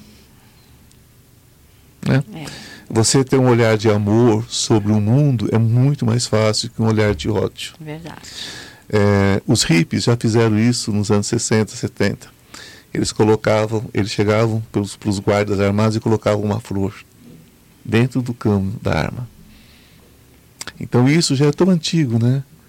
Nós já somos filhos dos hippies, né? É. Nós já somos filhos, que eu sempre falo aqui, não se esqueçam. Nós que nascemos depois, do, os, os hippies eram os filhos das flores. E nós somos os filhos do arco-íris. É. Né? Então a gente veio aqui para iluminar esse mundo. Né? Vamos largar o coração de, de rancores e coisas ruins, porque isso, gente, é a prosperidade que vocês tanto pedem. Mais uma vez, a prosperidade Verdade. está no amor. No amor. A prosperidade está em desejar o bem. A prosperidade está em perdoar. A prosperidade está em olhar o que o outro tem de melhor. Vibrar no bem, vibrar, Vibrar no no, bem, amor, na né? gratidão. Na gratidão, a muita gratidão. importância da gratidão, né? Gratidão por tudo, né, gente? Por tudo. Você, você chega no balcão de uma lanchonete, pede um café e um salgado. Quanta energia tem naquilo ali? Alguém plantou esse café, produziu esse café, vendeu esse café, alguém comprou esse café, preparou esse café. Está quentinho, no copo para você tomar no bar ali. E o salgado? Um animal foi sacrificado para ter aquela carne. Uhum. Alguém produziu aquela carne, alguém temperou, alguém fritou, fez o salgado, entregou na sua mão. Então você ali troca ali um dinheirinho ali, tem um salgado, um café. A gente esquece essas pequenas bênçãos, mas É verdade. Por isso que eu digo, eu aprendi muito a agradecer é tudo, né? a tudo. Hum. Agradeço até pelas dificuldades, que são elas que me Hum. impulsionam a melhorar. E eu falo que quem agradece, a graça desce. A graça desce. Ah, muito bom, gosto disso. Tá? Quem agradece, a graça desce. É igual eu uso aquela palavra também, né? Eu uso uma palavra sonhação. Hum, né? Vou aprender, É, eu, aprendi. inventei, eu inventei essa palavra sonhação. É a gente sonhar e ter a ação, Ação, junto. é. Então, quando você tem a sonhação, né? É, você realiza as coisas. Amar é tão mais fácil. Eu me apaixono pelas pessoas, Márcia. eu também. Sabe uma coisa que eu sinto muito, muito, que às vezes, não que me dói, mas que eu fico um pouco surpresa. ainda como muitas vezes a gente é descartável na vida das pessoas, porque Sim. as pessoas não são descartáveis na minha vida. Não, nem na minha. Né? Então, É. assim, eu, é, a afeição, é, a generosidade, o poder, sabe, de alguma forma ser útil. Porque para que, que a gente vem para esse mundo? Para ser útil. Ah, eu cheguei hoje para esse menino, pro Rafinha, e falei, Rafa, eu falei, eu tenho planos para você. Só aí. tenho planos para você, né? Nós estamos crescendo e você vai crescer com a gente, né? Eu quero que você seja feliz, eu quero que você tenha sempre mais, mais, mais, mais, mais, mais, mais. E assim, porque eu amo as pessoas. E eu vou me cercando de pessoas que eu amo, que se eu não amar, eu não consigo conviver. É. Eu Entende? também. Tem que ter um, né? Eu tenho que ter um vínculo de carinho, eu tenho que ter um vínculo. E eu faço esses vínculos porque eu vejo que a pessoa tem de melhor. E você já reparou que é- muitas pessoas, elas querem ajudar o mundo. Lá. Mas, é. Então eu quero ajudar lá do outro lado do mundo que está precisando, eu quero ajudar, mas não olha no seu próximo, Ah, não olha, não olha, não olha quem está ali do lado. na sua própria família, Sim, a própria família. né? Por isso que é legal, Rafinha. Tem que É. investir no Rafinha. Tem que investir com certeza. Ele sabe tanto que eu gosto dele e vai crescer aqui com a gente. E é assim, gente, é uma célula doente adoece as que estão em volta. em volta. Agora, uma célula sadia a- cura as que estão em volta. Exatamente. Então a gente tem que sim, é a família, sabe? Tudo bem a criancinha lá na África, lá não sei onde, Sim, lá no. podemos sabe? fazer também. Podemos fazer também. Mas não adianta nada se você não fizer em volta de De você. você, com certeza. né? É sobre isso. Né? A gente às vezes fica com raiva. Às vezes você vê um assalto. Né? Eu já fui assaltado. Já fui assaltado. Aqui mesmo no centro. Mas assim, na hora fica com raiva, fica com. Dali cinco minutos eu falei, Senhor, que sirva para ele. Uhum, Né? Que ajude ele, quem sabe que com esse dinheiro ele, verdade. ele faça alguma coisa de bom da vida dele É e para de fazer isso. Isso. Então a gente abençoa, abençoa, abençoar, dizer bem, né? Vamos criar bênçãos. E falando em bênçãos, você é uma numeróloga. É. E esse é o assunto, talvez o assunto principal. Vamos falar. Fique à vontade para falar sobre numerologia, que é um assunto tão extenso, e nós vamos fazendo aqui um bate-bola. Vamos lá. Pois é, Ivan. Os números eles fazem parte da minha vida desde criança. Eu não tinha noção nenhuma dessa parte mais espiritualista, mas desde criança meus pais sempre viajaram muito, ou para o sítio, ou para a praia, e como uma criança de 9, 10 anos atrás do banco vai fazendo o quê? Observando. E eu lembro que eu observava um carro acidentado, eu fazia a contagem das placas, dava um número. No final de semana seguinte, outro carro acidentado dava aquele mesmo número. Um carro quebrado dava um certo número. E eu comecei a falar, gente, esses números têm uma ligação. Mas eu era uma menina. Tem uma lógica, né? Tem Né? uma. Quando eu me dei por mim, eu já estava nas minhas duas universidades, que eu fiz as duas, uma de manhã e uma à noite, Simultaneamente. simultaneamente. Maluca, né? Coisa de virginiana, eu É. já fiz isso também. E não sei, mas dei, dei conta, formei tudo certo. E eu falei, bom, agora eu preciso entender todos, né? Porque eu sou diferente. Eu sou diferente, né? Aí eu fui fazer alguns cursos, fui buscar um- uma pessoa que fazia numerologia. Eu falei, nossa, é isso que eu quero para minha vida. Mas mesmo assim, fui caminhando, me casei, né? Depois de me formada, até que um determinado ponto da minha vida eu precisei virar uma chave. Eu falei, eu não quero mais nada disso. Eu quero realmente cumprir esta missão que eu sinto no meu coração. E foi aonde eu resolvi me profissionalizar. Fiz cursos, garimpei o mundo todo com conhecimento. E é os que eu faço até os dias de hoje, é o que eu sei fazer de melhor. Então os números eles fazem parte da minha vida porque eu testei todos eles. E é o que eu posso falar para as pessoas, ó, vai por esse caminho, faz assim, esse número tal, que dá certo. Eu tinha uma mania de criança que de vez em quando volta. É, Parece um toque. Hum. Por exemplo, se eu entrasse num lugar como esse daqui, enquanto eu não contasse cada gominho desse, Você não ficava tranquilo, não. né? Eu, tinha, eu, contava, eu contava as peças, eu contava os gomos, eu multiplicava tudo de cabeça.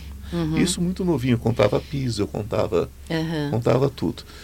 E eu sempre detestei matemática, eu mas também. adorava os números. Eu era péssima aluna, tanto é que eu fui para humanas, pode ver. Gente, eu não sei. É comum detestar matemática e adorar números? Eu não, nunca é fui boa aluna, eu nem falava isso para o meu filho, agora ele já sabe que Como já é, é um pode, homem. Né? Mas eu falava, não, não posso, porque eu detesto matemática. Eu fui um aluno bom de matemática, sim porque eu, eu me esforçava muito para aprender, é. porque eu era Caxias. É, mas né? não que fosse uma não, coisa era natural, seminarista, né? Era seminarista, então você tinha que ter notas elevadas, é. ainda mais eu que era, que era bolsista, né? Eu não, meu, meus pais não aceitavam seminário, essa coisa toda. Então eu, eu, eu, era bolsista, eu tinha que ser muito bom, né? Porque senão dançava, perdia, né? E, mas eu nunca fui bom em matemática, eu era, eu, mas eu adorava os números. É. Então, porque todo número tem uma frequência que tem a mesma frequência de um, uma letra, de uma cor, de um aroma, de uma nota musical, de um planeta. Nós vivemos num planeta que é tudo regido por frequência e vibração. Então os números eles trazem essa vibração, essa frequência para nos ajudar a evoluir. Grabovoi, Grabovoi então está certo. Também. Apesar que o estudo numerológico que eu faço, existe é, essa técnica Grabovoi é uma coisa mais coletiva. Sim. Mas no estudo que eu faço, porque eu consegui compilar várias, é, o melhor de cada técnica. Então eu desenvolvi uma leitura diferenciada por isso. Então eu pego o melhor da cabalística, o melhor da pitagórica, o melhor da oriental. E por que e por que que a gente acaba é, é, é por que, que a gente acaba em algumas vibrações? Por exemplo, eu sou nascido no dia 21 do 9 uhum. de 66. Tá. E eu nasci às 15 para as 18 horas. Uhum. Então você vê, tudo, é. tudo múltiplo de 3. É. Então, isso tem leituras. Então, se a gente for ver com o seu nome, com a sua data de nascimento. Sim, e meu nome dá nove também. Então. É uma coisa, inclusive eu tirei Ivan, é, Ivan Carlos Martins, eu tirei, eu uso só Ivan Martins, porque uhum. ficava pesado demais o Carlos no uhum. meio, numerologicamente falando. Então, é, é, como que as pessoas não se dão conta de que não é simplesmente uma. É, é não é uma, não é uma, uma adivinhação. adivinhação. Não é. Tanto é que eu começo a minha consulta explicando, olha, a numerologia é uma ciência, não é adivinhação. Quando a gente nasce, hipoteticamente, a gente nasce com o livro da nossa história debaixo do braço. Nesse livro tem as páginas escritas, lacradas, não muda. Pai, mãe, irmãos, filhos, Sim. algumas circunstâncias. Mas no mesmo livro da vida tem as páginas em branco, que nós vamos escrevê-las com o nosso livre-arbítrio. Então a numerologia ela vai sinalizando, ela vai mostrando os melhores caminhos. Por isso que é legal quando a gente faz o estudo de um nome. E nós escolhemos o nosso nome. Não pensa que é um nome aleatório. Existe uma corrente espiritualista dentro da numerologia que fala que nós intuímos pai, mãe e familiares pelo nome que precisamos já é diferente a data de nascimento. A nossa data é a nossa missão imposta. Mas quando eu tiro o meu nome do meio, por exemplo, isso é prejudicial? Não necessariamente. Ele pode ficar ali desde que você honre ele, assim, compreenda. Quando eu assino, quando é. ok, mas. E sabe o que o Carlos, né? Que é o seu segundo nome, ele pede para você movimento. Ó, já estou aqui, ó. É. Ele pede movimento, porque ele dá cinco. O cinco pede movimento. Você é o tipo da pessoa que não pode ficar parada pensando não, na vida. Não, não tenho tempo para né? isso. Né? Percebeu que está meio estranho, o dia não está fluindo, levanta, faz uma caminhada, dá uma hum. volta, faz um exercício físico, porque é esse movimento que fará com que o teu movimento energético entre nos eixos. Agora, a chave que abre portas na sua vida é o Ivan. O Ivan, né? É o Ivan. Então, foi, é, que é João, né? Que é João em russo. Uhum. É um nome muito forte. Forte. Né? É um nome muito forte. É. E então, e aí Ivan tem uma característica, Martins e a sua ancestralidade. Você não tem nome de mãe? Sobrenome? Não, só de pai? só eu de também. pai. Então, a nossa geração mas, é, não se colocava nome Não. de mãe. Mas eh, também tem uma corrente espiritualista dentro da numerologia que fala que quando a gente nasce sem sobrenome de mãe ou de pai, porque acontece, tem Claro. pessoas que são registradas só pela, Claro. né? Significa que nós nascemos com os karmas daquela, entre aquela família zerado. Ninguém de- deve nada para ninguém. Zerou, nasceu sem problemas. É porque o sobrenome de mãe é basso. Então, Que quer dizer baixo em italiano. é. Eu acho melhor não. E não significa, Hum, viu, Ivan, que a gente não, quando cortou o cordão umbilical, comece a as tretas tudo de novo. Não É. Começam os problemas tudo de novo. Eu, eu costumo dizer que em questão de família, eu escolhi amar desde o começo. É necessário. Eu, eu, eu trabalho com amor e perdão. Né? Eu nasci com um dispositivo de perdoar sempre. Isso é ótimo. Né? Né? Porque quando meu pai faleceu, quase dois anos, uma das coisas que eu disse para ele eh, foi: está tudo certo entre nós. Nós não temos nada para resolver mais. Nós não. E eu faço a mesma coisa. Minha mãe é viva, graças a Deus, tem minha mãe comigo ainda, mas é a mesma coisa. Finalizou, finalizou. Porque nós não podemos guardar esse tipo de, de, de, de, De de, uma situação. Porque qual é a família que não tem questões? Exatamente. Você tem seus filhos, você tem questões, você tem sua filha, né? Quantos filhos você tem? Tem um filho. Um filho. Então, você com seu filho tem suas questões. Sim. Porque ninguém vive impunemente, né, querida? É. Alguém vive impunemente? Imagina. Ninguém vive impunemente. Então a gente tem que perdoar sempre. Né? E, e- e- e trabalhar esse perdão e mais, não só perdoar, como amar e agradecer, ser grato, né?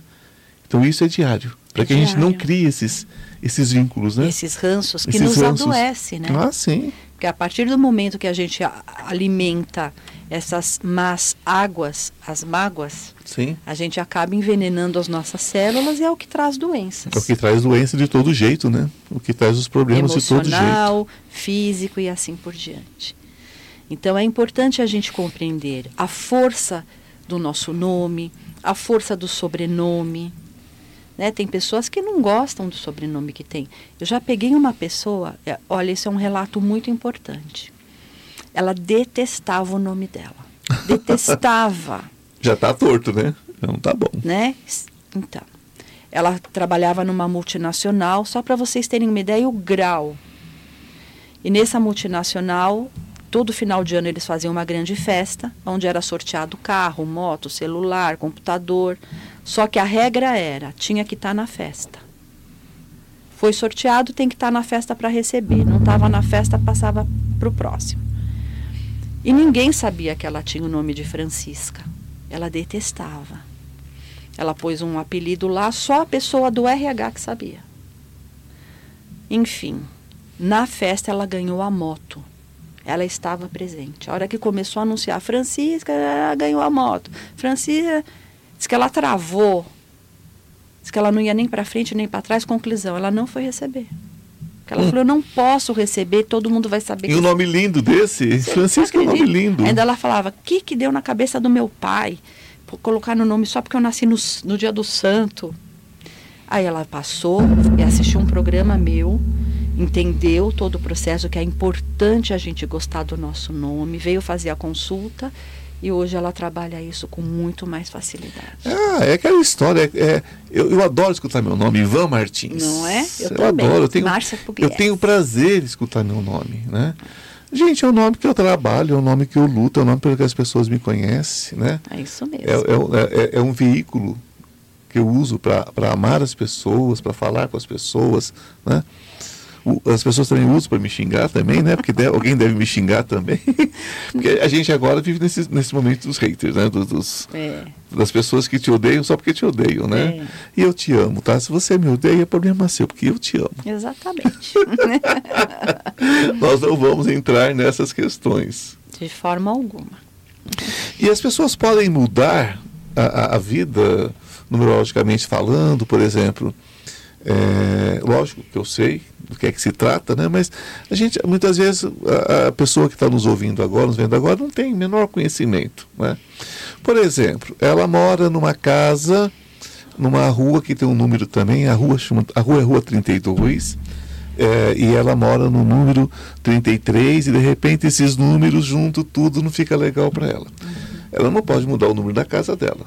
Mas ela pode acrescentar alguma coisa, Sim. ela pode, ela tem um truquezinho, como é que faz? Então, nós fazemos a contagem daquele endereço para entender melhor, né, qual é a vibração. Entendemos qual é a energia da família, todo mundo que habita aquele espaço e a gente corrige com uma letra põe uma letrinha que vai acionar uma frequência para aquela casa melhor, que vai trazer mais prosperidade, mais abundância, fluidez, harmonia. Pode sim, é só, só fazer o cálculo e colocar a letra. Quando eu tinha mais ou menos uns 25 anos, ontem, bobagem, uh, um, tinha um senhor, um mago, e ele fazia uma, uma mentalização e inventava uns nomes, né? criava uns nomes. Inclusive me chamava de Có, era, era um Có com uma trema, né? um Có, um Có mais comprido. E várias pessoas ele trabalhava esses nomes. Né? Então, uhum. Então vários amigos meus tinham um nome criado por esse mago. É, é possível esses nomes, esse, é como se fosse um apelido? Sim, que a gente estuda também esses nomes e ajusta se for necessário. Mas normalmente quando a pessoa, como se fosse um batismo, Sim. né? Uh, já vem pronto esse nome. Esse nome ele traz uma frequência para a pessoa usar. Agora o que a gente pode fazer é corrigir a assinatura. A assinatura é algo muito importante, é a nossa impressão digital no universo. Então, quando nós assinamos, de uma forma ilegível, traços que voltam, traços que se enroscam, coloca ponto final na assinatura, nós estamos maculando aquela energia e o universo não consegue nos decodificar. É, e eu tenho mania de. É. O ideal é assinar com a combinação das letras que a gente vê na, no estudo, de uma forma mais limpa possível, mais legível, com traços que vão para frente ou para cima. A única coisa que a gente admite são três pontos, que já existe uma egrégora, né? Pai, Filho e Espírito Santo, exemplo. Agora, colocar um ponto final, dois pontos na o assinatura. Meu são, o meu são três pontos. É, tem que ser três pontos. Meu são três pontos. Eu pego. Tem a caneta aí? Não, né? Não, também não tem. É, eu pego a, a, minha assinatura, é, eu, eu, faço I, aí eu faço C, o Martins no final, uhum. aí eu puxo o ponto e jogo para cima. Eu puxo, isso. eu dou a volta e jogo para cima. Para cima, é Depois três pontinhos. Tudo bem. Tem uma boa okay. assinatura? É. Se for para baixo ou para trás, não é legal. É, Sabe é. aquele pessoal que fala Santos, né? Então põe o S e volta em rosca para dar o cortar o T? É péssimo isso. É. Eu, eu coloco o R, o N e o as iniciais, uhum. nome e sobrenome. E aí eu, o R eu forço até aqui. Uhum. É, você está puxando para frente. É, você está puxando e tudo bem. Uhum. Agora precisava ver que eu acho que está faltando letra. Depois você me passa com calma que eu te falo. Está tá. faltando letra aí, tá? tá? Para te dar um up. Te dar um up? Né? Então são coisas assim. Uh, o que que você me diz da numerologia do Brasil? Olha, eu sou apaixonada por esse país, de coração. Eu conheço muitos lugares do mundo, tive a oportunidade de morar em muitos lugares, mas eu, eu penso que aqui é o meu lugar. Ah, sim. Né? E quando a gente faz a numerologia Brasil, Brasil dá sete, que é a energia da espiritualidade, da qualidade de vida, você morou fora, ah, você morei. sabe como aqui é, é, aqui é próspero. Morei na Itália, morei na China, morei na não é? África. É? O Brasil não é próspero. Nossa. Diferente de tudo que a gente conhece. Existem lugares maravilhosos fora? Existe, claro. Mas aqui tem uma egrégora diferente.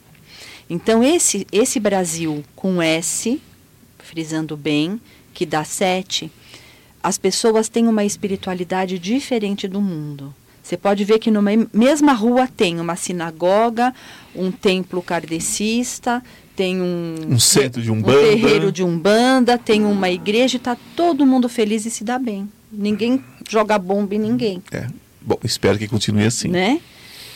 Agora, quando a gente vê o Brasil com Z, que é a energia vista lá fora, Ah, é complicado. é o Brasil que vale 5. O que, que é o 5 no negativo, tá? Não é para assustar É. ninguém. O 5 no negativo é promiscuidade, é, tudo que a gente vê de errado, que é, muitas vezes é o, o sexo fácil. É, é, eles têm a impressão que aqui pode passar a mão em todo mundo, pode se apropriar É de todo mundo, que nós somos uma cambada de- oba-oba na rua, todo mundo anda pelado, É, ninguém aqui veste roupa, é a vibração É. do Brasil com Z. falamos espanhol. É a impressão que tem nossa lá fora. É, Hum, que a é nossa fato. capital é Buenos Aires. Buenos Aires é isso que tem lá fora, né? Um país desse tamanho, que é um continente, um país maravilhoso. Um dos únicos países do mundo onde você pode enriquecer é Brasil. Você está estranhando o que eu estou falando, meu Não é, querido, não. minha querida? É, único, é um dos únicos países do mundo onde você pode enriquecer. Se você vai para a Europa e for trabalhar direitinho, você paga 70% de imposto do que você ganha. É. Você, você, você- você paga para trabalhar. É. O Brasil, se você vender água, você ganha dinheiro. Então, Todas as oportunidades. é, eu acho, eu acho o brasileiro, eu acho, eu acho o nosso povo preguiçoso. Uhum. Eu falo isso. Amo meu país, amo meu povo, mas eu acho um povo preguiçoso. Povo acomodado. É um povo acomodado. Porque se você fizer aqui o que você tem coragem de fazer lá fora, você enriquece aqui. Com certeza. E sabe uma outra coisa? Eu estudo muito a ancestralidade. Muito. Porque quando a gente estuda sobrenome, a gente puxa traços hereditários. E eu, eu dou muito assim dicas para as pessoas que estão indo embora do Brasil. Tem gente que está indo brigado com o Brasil. Não, e não Essa pode. porcaria, não quero mais esse país. Gente, Não façam isso. partindo do princípio que a terra é o nosso primeiro ancestral. O país que nós nascemos, no caso o Brasil, é o nosso ancestral também. Se você vai embora brigado com o seu país de nascimento, você é como se você fosse brigado com a sua mãe. Sim, imagina. É um horror. Então, a, a maioria das pessoas que vão embora e não dão certo lá fora é porque elas vão brigadas com o Brasil. Aí os muros só existem na sua cabeça, viu? Porque não tem muro no mundo. Nós somos uma bolinha só. É isso Nós mesmo. somos aqui uma bolinha azul no universo, gente. Nós não somos. Nós somos uma poeirinha cósmica. Então, quando a gente machuca a célula, ela adoece por inteiro. Por inteira. é. Então, se você ofender, adoece tudo. E sabe uma coisa que eu acho engraçado? Eu, eu me peguei pensando sobre isso. A pessoa fala, ah, eu vou jogar o lixo fora. Fora da onde? É, fora de Va- onde? Vai, na esquina do mundo e joga para onde esse lixo? Tá Pois é. aqui. Tá tudo aqui. Né? Então Tá é tudo aqui, que a aqui. gente tem que resolver. E tem que resolver e resolver com amor, gente. Resolver com cuidado, cuidar do mundo. É, eu, eu, eu fico indignado quando eu chego numa praia e eu vejo alguém jogar uma Também. bituca de cigarro na areia, um- uma garrafinha de plástico, porque aquilo, se ficar na areia, se não for limpo, for para o mar, vai matar uma baleia, vai matar, um, vai matar um ser vivo ali, maravilhoso, que poderia trazer tanta fartura, tanta prosperidade. Né? É. Mas mata, mata com tampinha. O bichinho engole aquilo ali, morre porque não tem como digerir. É. Né? E a gente está vendo as pessoas fazerem isso. Às vezes vai para um outro país, vai para lugares paradisíacos. Chega lá, faz a mesma porcalhada, porque o nosso povo gosta de fazer porcalhada É. em praia, em tudo. É Aí lá, só que lá chama atenção, né? É. Aí chega um menino de 5 anos e fala assim, o senhor não vai limpar o que o senhor jogou, não? Aqui a gente não joga lixo. Porque se você jogar um lixo na rua dos Estados Unidos, você escuta isso. Com certeza. Chega uma criança e fala, ó, o senhor jogou o chiclete aqui no chão? Senhor é um porco, hein? Por que que o senhor não botou isso no lixo? Lembra na Copa do Mundo, quando os, a seleção do Japão foi jogar, que depois todo, todos eles foram limpar o estádio? Mas se você quer a limpeza do mundo, começa limpando tua- a frente da tua casa, né? Eu, eu, quando chego em praia, a primeira coisa que eu faço é um saquinho de lixo. É. Eu levo o meu lixo e levo o lixo de quem está em volta, Mas porque eu isso, não consigo Ivan, deixar, é consciência. Isso é evolução. Sabe? né? Eu não consigo, eu não consigo deixar lixo. Onde eu chego, eu tiro lixo, eu tiro, sabe? De vez em quando eu vejo gente jogar é, é, é, pacote de lanche, essas coisas pela janela do carro, Nossa. fralda. Eu falo, gente, É, é. eu falo, gente, onde Aí vocês estão você com a vê o cabeça? grau que a pessoa está. né? É. O grau de, de consciência que essa pessoa tem. É. Então, é, mas, é, mas é um tempo de, de eu tenho direito de tudo, não tenho dever de nada, né? É. A gente fala esses assuntos, gente, não é para ficar chato. É só para vocês é, é, é, é, é, entenderem junto desse processo nosso, que nós também estamos aprendendo, né? Sim.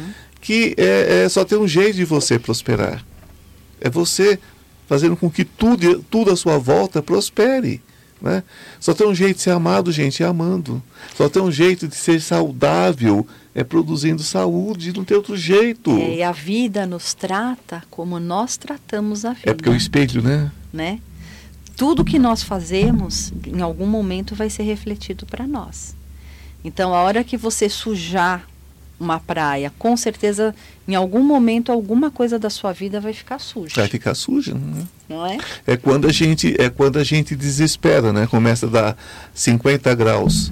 Agora deu 39,5 no Chile. Uhum. Nos, ali onde tem, onde tem, só tem gelo. É. Aí quando você começa a pensar isso, você fala, gente, mas peraí. É, 50 graus em Roma. É. Peraí. Né? O que, que precisa acontecer para as pessoas tomarem consciência? Consciência. Não é isso? É. Né? E quando deu, né, aquela circunstância em 2020, eu não gosto de falar alguns nomes porque cai lá, Claro, né? é, não, não é bom. É. Que o pessoal me perguntava, ai, Ma, e agora? Você acha que o, né, o mundo vai melhorar? Porque as águas de Veneza estão mais limpas, os golfinhos apareceram, porque, enfim. eu olhei e eu falei, ó, posso ser muito honesta de tudo que eu conheço de ser humano? Quem é bom vai continuar sendo bom. E quem é ruim vai ficar ruim e talvez pior. É, eu, eu, eu, já, eu já fiz, eu já, eu, eu, eu- já fiz tudo ao contrário. Sabe como, que eu, sabe, sabe como que eu descobri essa história?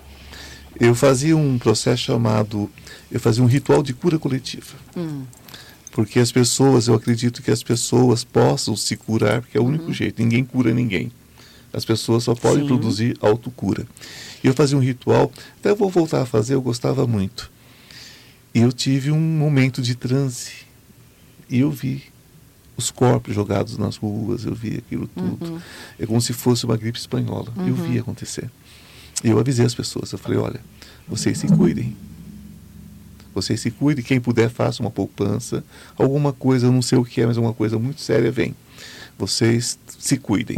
Foi o que eu falei. Passou um tempinho e tal, um ano mais ou menos, ou menos, eu fiz uma viagem para os Estados Unidos, a, a pomba estava começando a estourar. Quando chegou no Brasil, eh, eu falei, bom, eu cheguei, cheguei na rádio e falei assim, olha, eu vou deixar tudo gravado, mando para vocês, mas eu não venho pelos próximos meses. Fiquei um ano sem vir a São Paulo, porque como eu sou sadio e eu não precisava vir necessariamente, podia atender à distância, não ia ficar carregando o vírus para baixo e para cima, e foi a minha consciência. Mas qual foi a minha ilusão? Aquela coisa bem assim, bem polianazinha, né? Falei, gente, as pessoas vão mudar agora. As pessoas vão melhorar. É. Porque eu acredito nisso. Foi uma né? pancada na cabeça de- da humanidade. E eu, né? eu falei, gente, a, a conclusão que eu cheguei é que quem era do bem, da luz, Vai permanecer. permaneceu, ficou até melhor. Agora, quem era escrotinho, É, ficou muito mais escroto. porque Desculpando a expressão. egoísmo, assentou Ignorância, estupidez. estupidez, Olha o trânsito. agressividade. Olha o trânsito, como é que tá. Bem pior. Olha, ontem, ontem eu descendo do avião. Então, é por fileira, não é? É. Então tá, eu fui sair e eu estou operado, inclusive. Eu estou operado, inclusive. A pessoa quase me fez perder a cirurgia, porque ela me deu um empurrão. Nossa. Eu falei para ele, o senhor vai me atropelar mesmo? Eu falei, é necessário uma coisa dessa? Eu falei, se existe uma Todo sequência. mundo vai descer, todo ninguém mundo vai, vai descer. O senhor vai me atropelar mesmo? Por favor, o senhor quase me derruba, eu estou operado. O que, que você quer? Uma indenização? Eu falei, não, respeito. Eu Falei, eu respeito o senhor, o senhor me respeita, porque a gente está dentro, a gente tá dentro de, um, de um coletivo, não tem como. É. Né?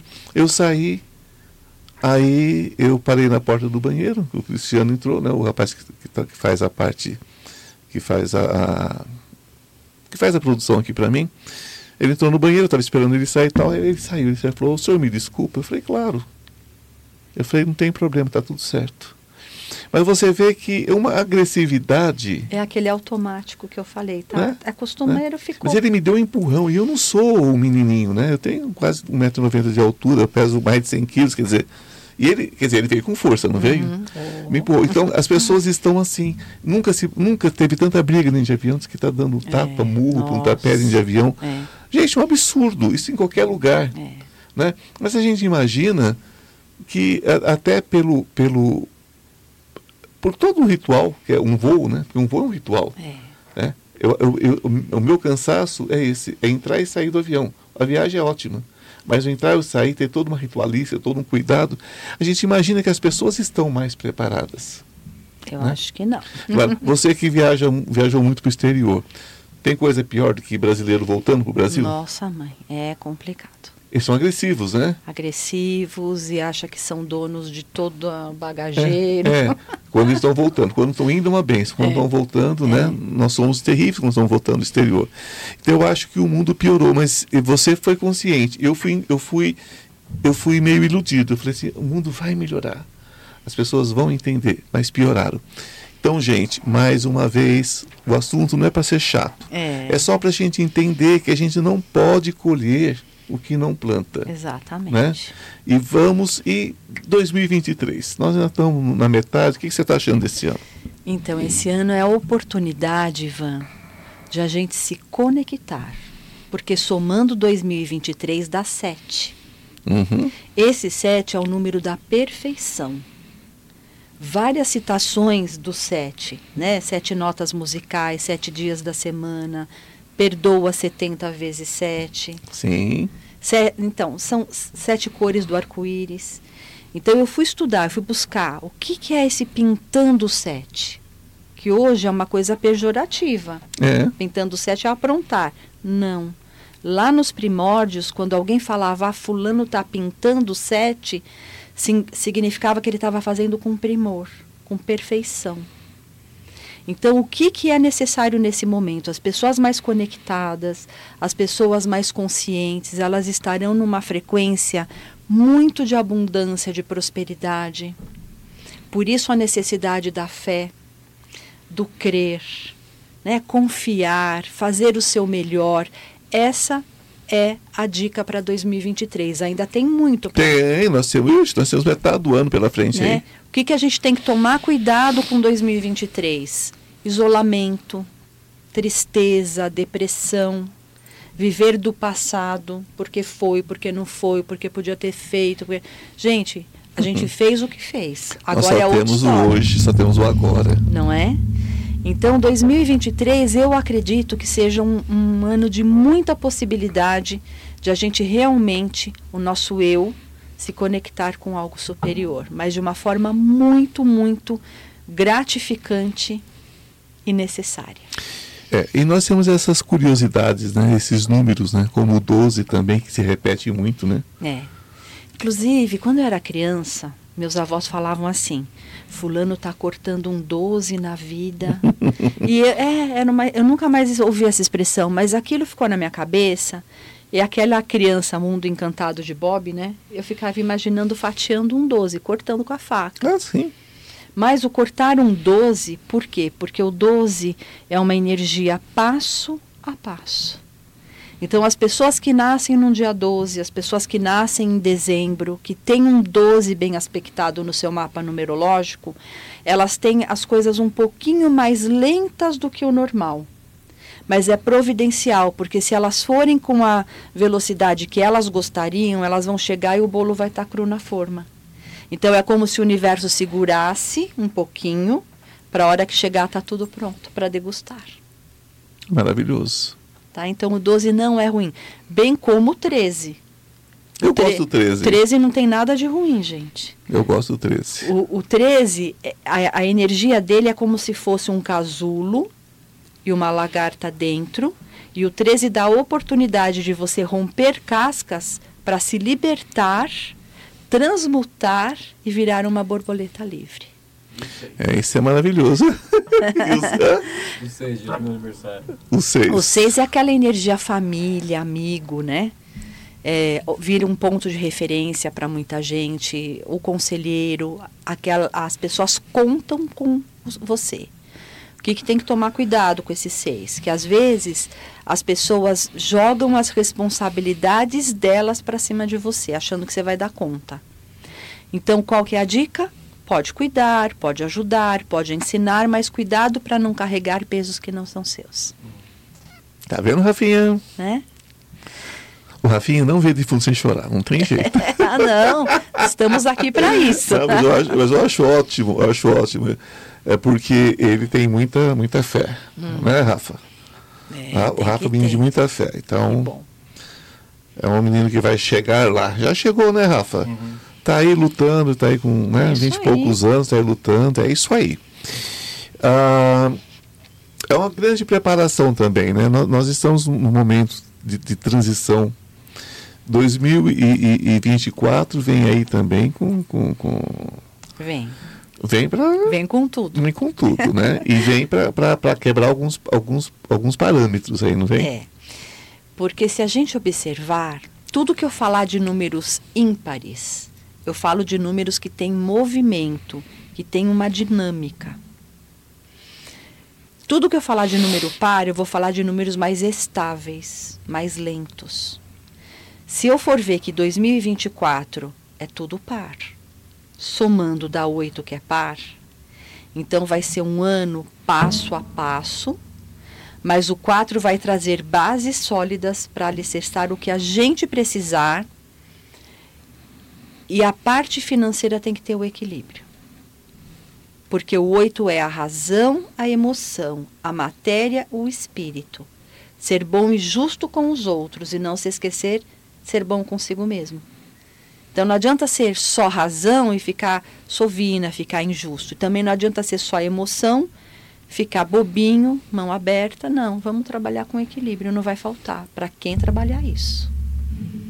Agora, tem que tomar cuidado também com o quê? O 2 por si, ele é procrastinador. Ele empurra a vida com a barriga. Nós vamos estar em 2024. Tem duas energias do 2 aí.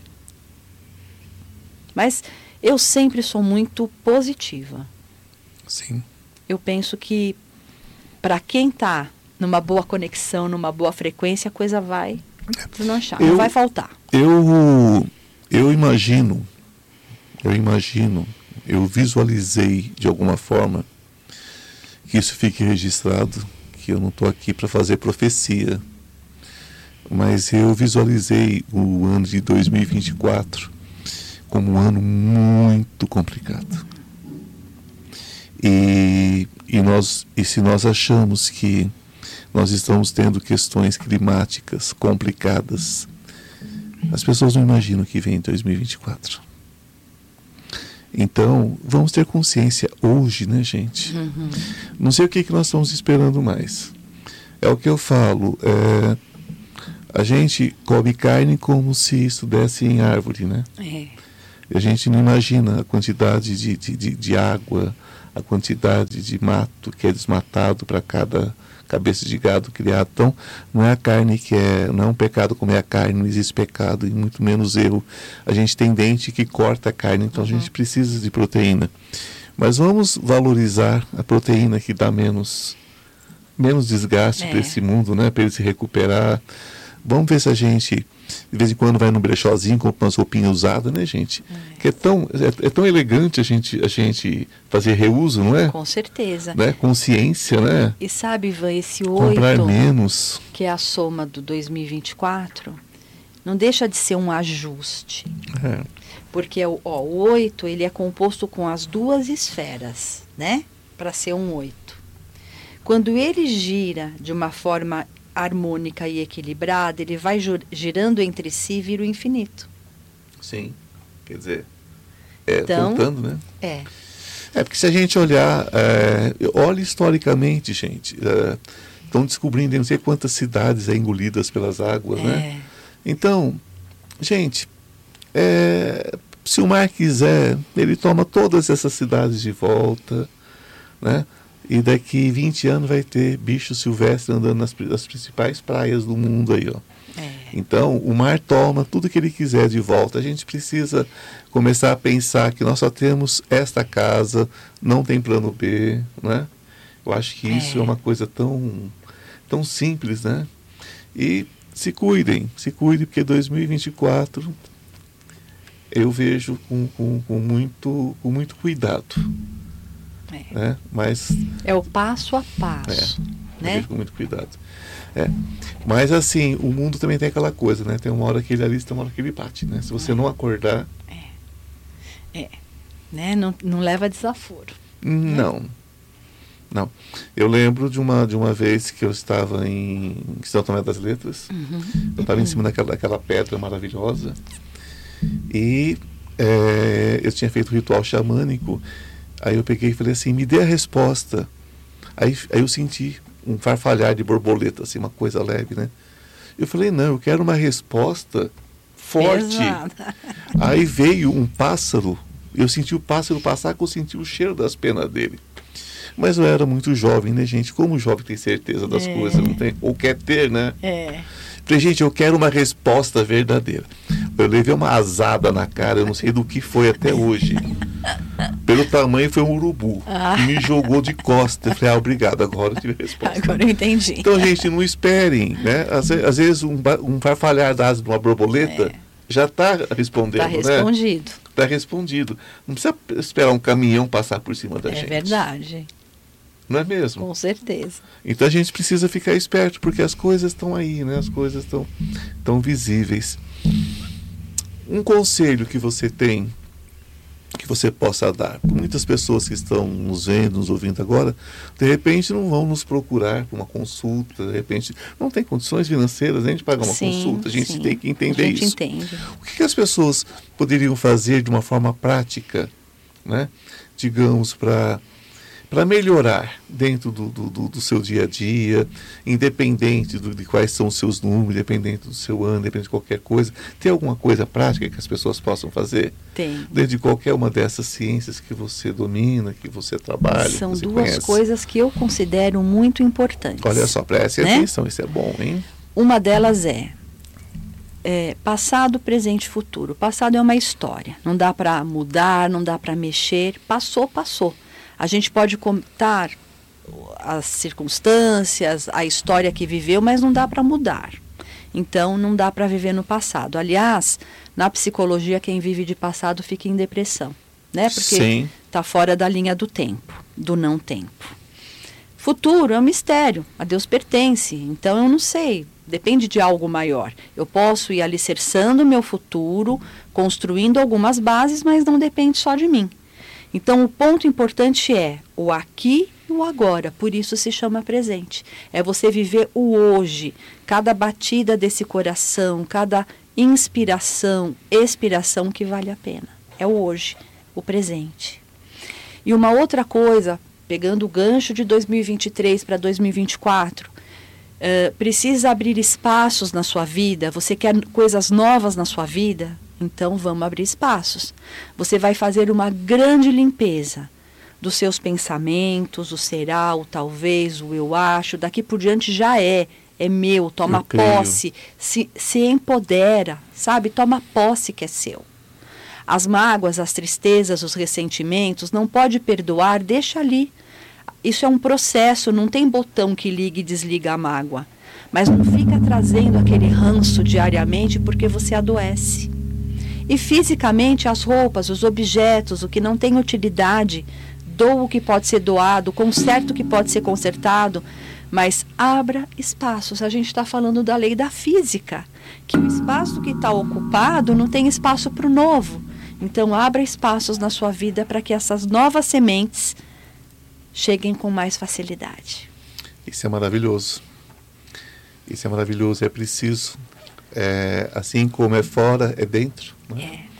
O coração ocupado com muito fel, tudo que se entornar nele, fel será, né? Verdade. Não tem açúcar para adoçar. Para adoçar. Fel. Você vai gastar um caminhão de açúcar e não vai adoçar um copo de fel.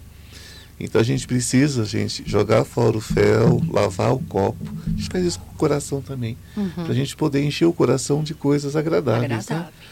Para esquecer da tristeza, das mágoas, das coisas, porque não tem realmente um dispositivo para apagar as mágoas.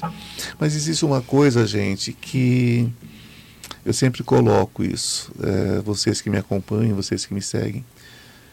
Alguém pode colocar um punhal no meu coração. E não vamos falar de culpa, mas a gente pode até responsabilizar a pessoa por ter colocado aquele punhal, né? Porque a gente faz muito isso, joga para o outro. Agora, cada vez que você lembrar, é uma viradinha que você dá nesse uhum. punhal e uma empurradinha que você dá para dentro. Aí a responsabilidade, mesmo que você não queira, é só é sua. sua. Né? Vamos tirar esse punhal dali. É. Né? O outro, se ele teve prazer nesse processo, ele vai continuar tendo prazer em é. te ferir. Agora, se você estiver feliz, é a melhor resposta. E ainda bem que não foi você que ocasionou é. essa mágoa. Exato. Não é? Tá tudo certo. E a gente, o corpo da gente, olha, se você tem 30, 40, 50, 60, não importa. Né? O que aconteceu com você um ano e meio atrás, nem o seu corpo não é mais o é mesmo. É já foi todo restaurado, já foi todo remexido. Né? O cabelo, gente, não é mais o mesmo, as células já caíram, já, já mudou. Já mudou, as células dos olhos, o seu corpo por dentro. Então não importa pelo que você passou, são lembranças. São. São lembranças. Todo guerreiro tem cicatriz. Tem cicatriz, isso é, não é? Isso faz parte, e graças a Deus nós temos essas cicatrizes. Verdade. Né? Eu amo as cicatrizes da vida. Eu, eu também. Amo. Eu falo que eu não trocaria minha idade por nenhuma outra, tá tudo certo. Não né? Eu tive uma, eu tive uma vida fantástica até aqui. Também. Né? Uma vida fantástica, uma vida de, muito, de, muito, de muita experimentação. Eu tenho muita coisa para aprender. Né? Eu aprendo todos os dias, porque a gente vai aprendendo em cima do aprendizado. É. Né? Quando você acha que sabe alguma coisa, opa, está na hora de você estudar mais um pouquinho. É. né?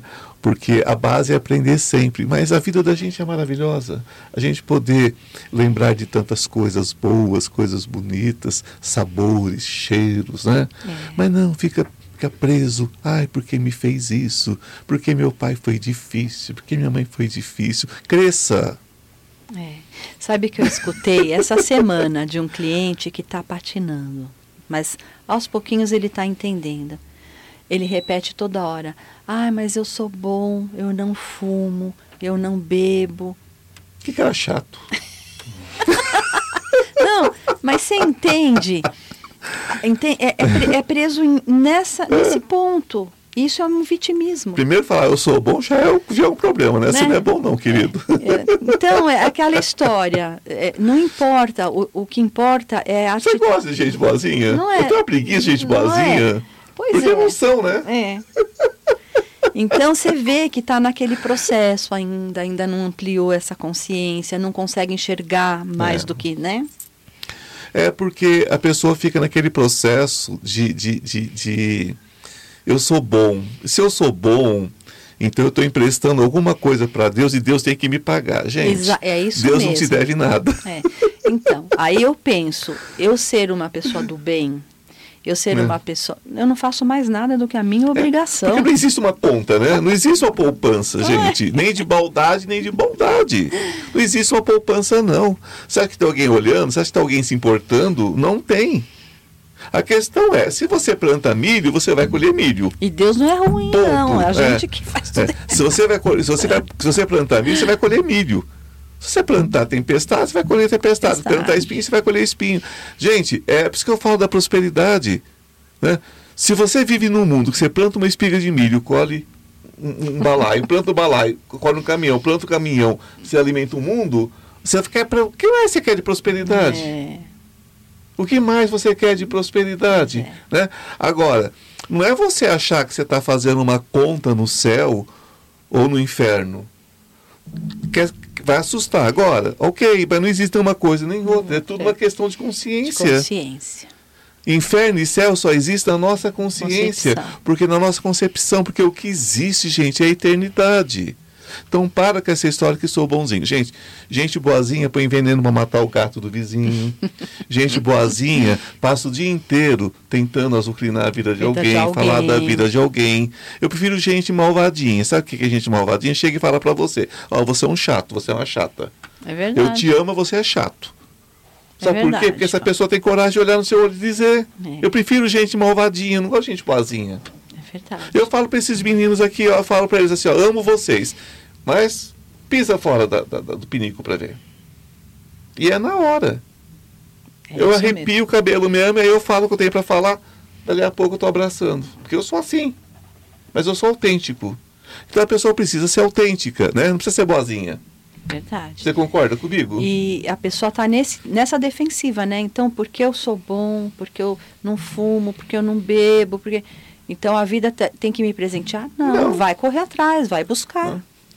Você sabe o que foi perguntado para mim hum. quando eu despertei no mundo espiritual? Hum. Porque eu desencarnei, como disse a você, uhum. e voltei. Você se divertiu?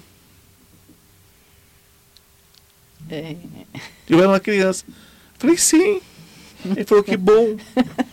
que bom, né? Que bom, porque você, você é feito para isso, você é feito para se divertir. É. E olha, que coisa mais gostosa levar a vida na leveza, gente. Ah, sim. Não é?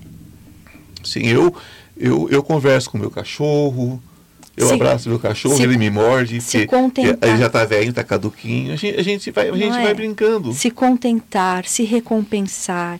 Eu me, me recompenso muito sabe? Porque se a gente não fizer por nós, as pessoas vão ficando tão amargas, não é? Com a vida. Eu vou te dizer que eu sou tão bobo com essas coisas que eu planto tomateiro uhum. no, no, meio das minhas flores. Que eu acho tomate uma flor linda é. também. A minha diversão é molhar essas plantas de manhã, quando eu tô, quando eu posso, né? E colher esses tomates. Eu acho uma delícia colher tomate, é. colher limão, eu tenho tudo em vaso. Eu acho uma delícia. E eu falo assim, gente, como a vida é linda. É. Me traz flores, me traz fruta, me traz, me traz legumes, me traz tudo. Eu posso, gente, em qualquer pedacinho de chão. É. Tá? Eu crio tilápia, gente, numa cascata d'água. Só não tem coragem de comer depois, né? Não tenho é, coragem de matar também bichinha. não tenho coragem. Né? Mas ficam lá, enormes, já, cracuda já. Então, o que que acontece? A gente, é, é, é, a gente encontra a felicidade onde a gente planta a felicidade. Exatamente. Não é uma coisa distante da gente, é perto da gente. É. Né? Então, gente, é isso. Eu, o que eu procuro conversar com vocês e com as pessoas que eu trago aqui é sempre um bate-papo, né? É porque eu não dou conta de fazer podcast assim, sabe? Ah, eu também não eu sei. Eu quietinho, deixando a pessoa falar sozinha, porque senão fica uma coisa tão chata, é. né? Então, meu podcast é esse bate-papo gostoso, interação, para a gente poder levar para vocês um pouco da vida da gente, um pouco das nossas histórias, né? Que de repente faz algum sentido na sua vida, de repente não faz. Mas o principal é falar sobre amor. É principal é falar sobre, sobre amor. amor. Eu gostaria que você deixasse um recado final para gente, os seus contatos. Tá certo, eu agradeço demais a oportunidade, Ivan. Foi um momento muito especial para mim, viu? Gratidão, querido. Por fazer parte disso. Eu sempre falo que nós nascemos com o dever e com o direito de sermos prósperos e felizes em todos os aspectos da nossa vida. Então, você que está aí, toma posse disso, é teu, você tem dever, você tem o direito de ser próspero e feliz. E eu não sei a nível de contato, meu Instagram. Por favor, todos né, os seus contatos. Que é o marciapugliese.oficial. Eu também tenho um canal no YouTube que eu posto os meus programas, as minhas participações, que é Márcia Pugliese Oficial. Ah, que delícia! Né? E é isso. Márcia Pugliese Oficial. Oficial. Né, gente? Entrem. Vocês podem, é, através desses contatos, vocês podem marcar. Pode agendar. Uma, uma, uma, agendar uma consulta né, com a Márcia Pugliese, que eu acho que vale super a pena. É uma pessoa muito querida. E deixar, né, mais uma vez, essa mensagem para vocês de amor. Amém. Amém. Amar incondicionalmente não é um processo fácil, mas é um processo diário. Né? Se vocês conseguirem eliminar todos os dias o julgamento, o amor incondicional acontece. Esse amor incondicional significa prosperidade incondicional também. Então, amem, amem e amem. E quando vocês acharem que não tenha motivo para amar, aí é que está. Aí é que está o maior motivo de todos. É quando a gente acha que não precisa. O mundo precisa de amor a cada instante, a cada suspiro. Que a luz esteja com cada um de vocês de forma especial hoje. Gratidão, querida, mais uma vez. Gratidão. E namastê. O Deus que habita em mim, saúde o Deus que habita em vocês. Obrigado, Rafinha. Obrigada. Obrigado, Cristiano. Obrigado, Márcia. Gratidão. Beijo. Até semana que vem.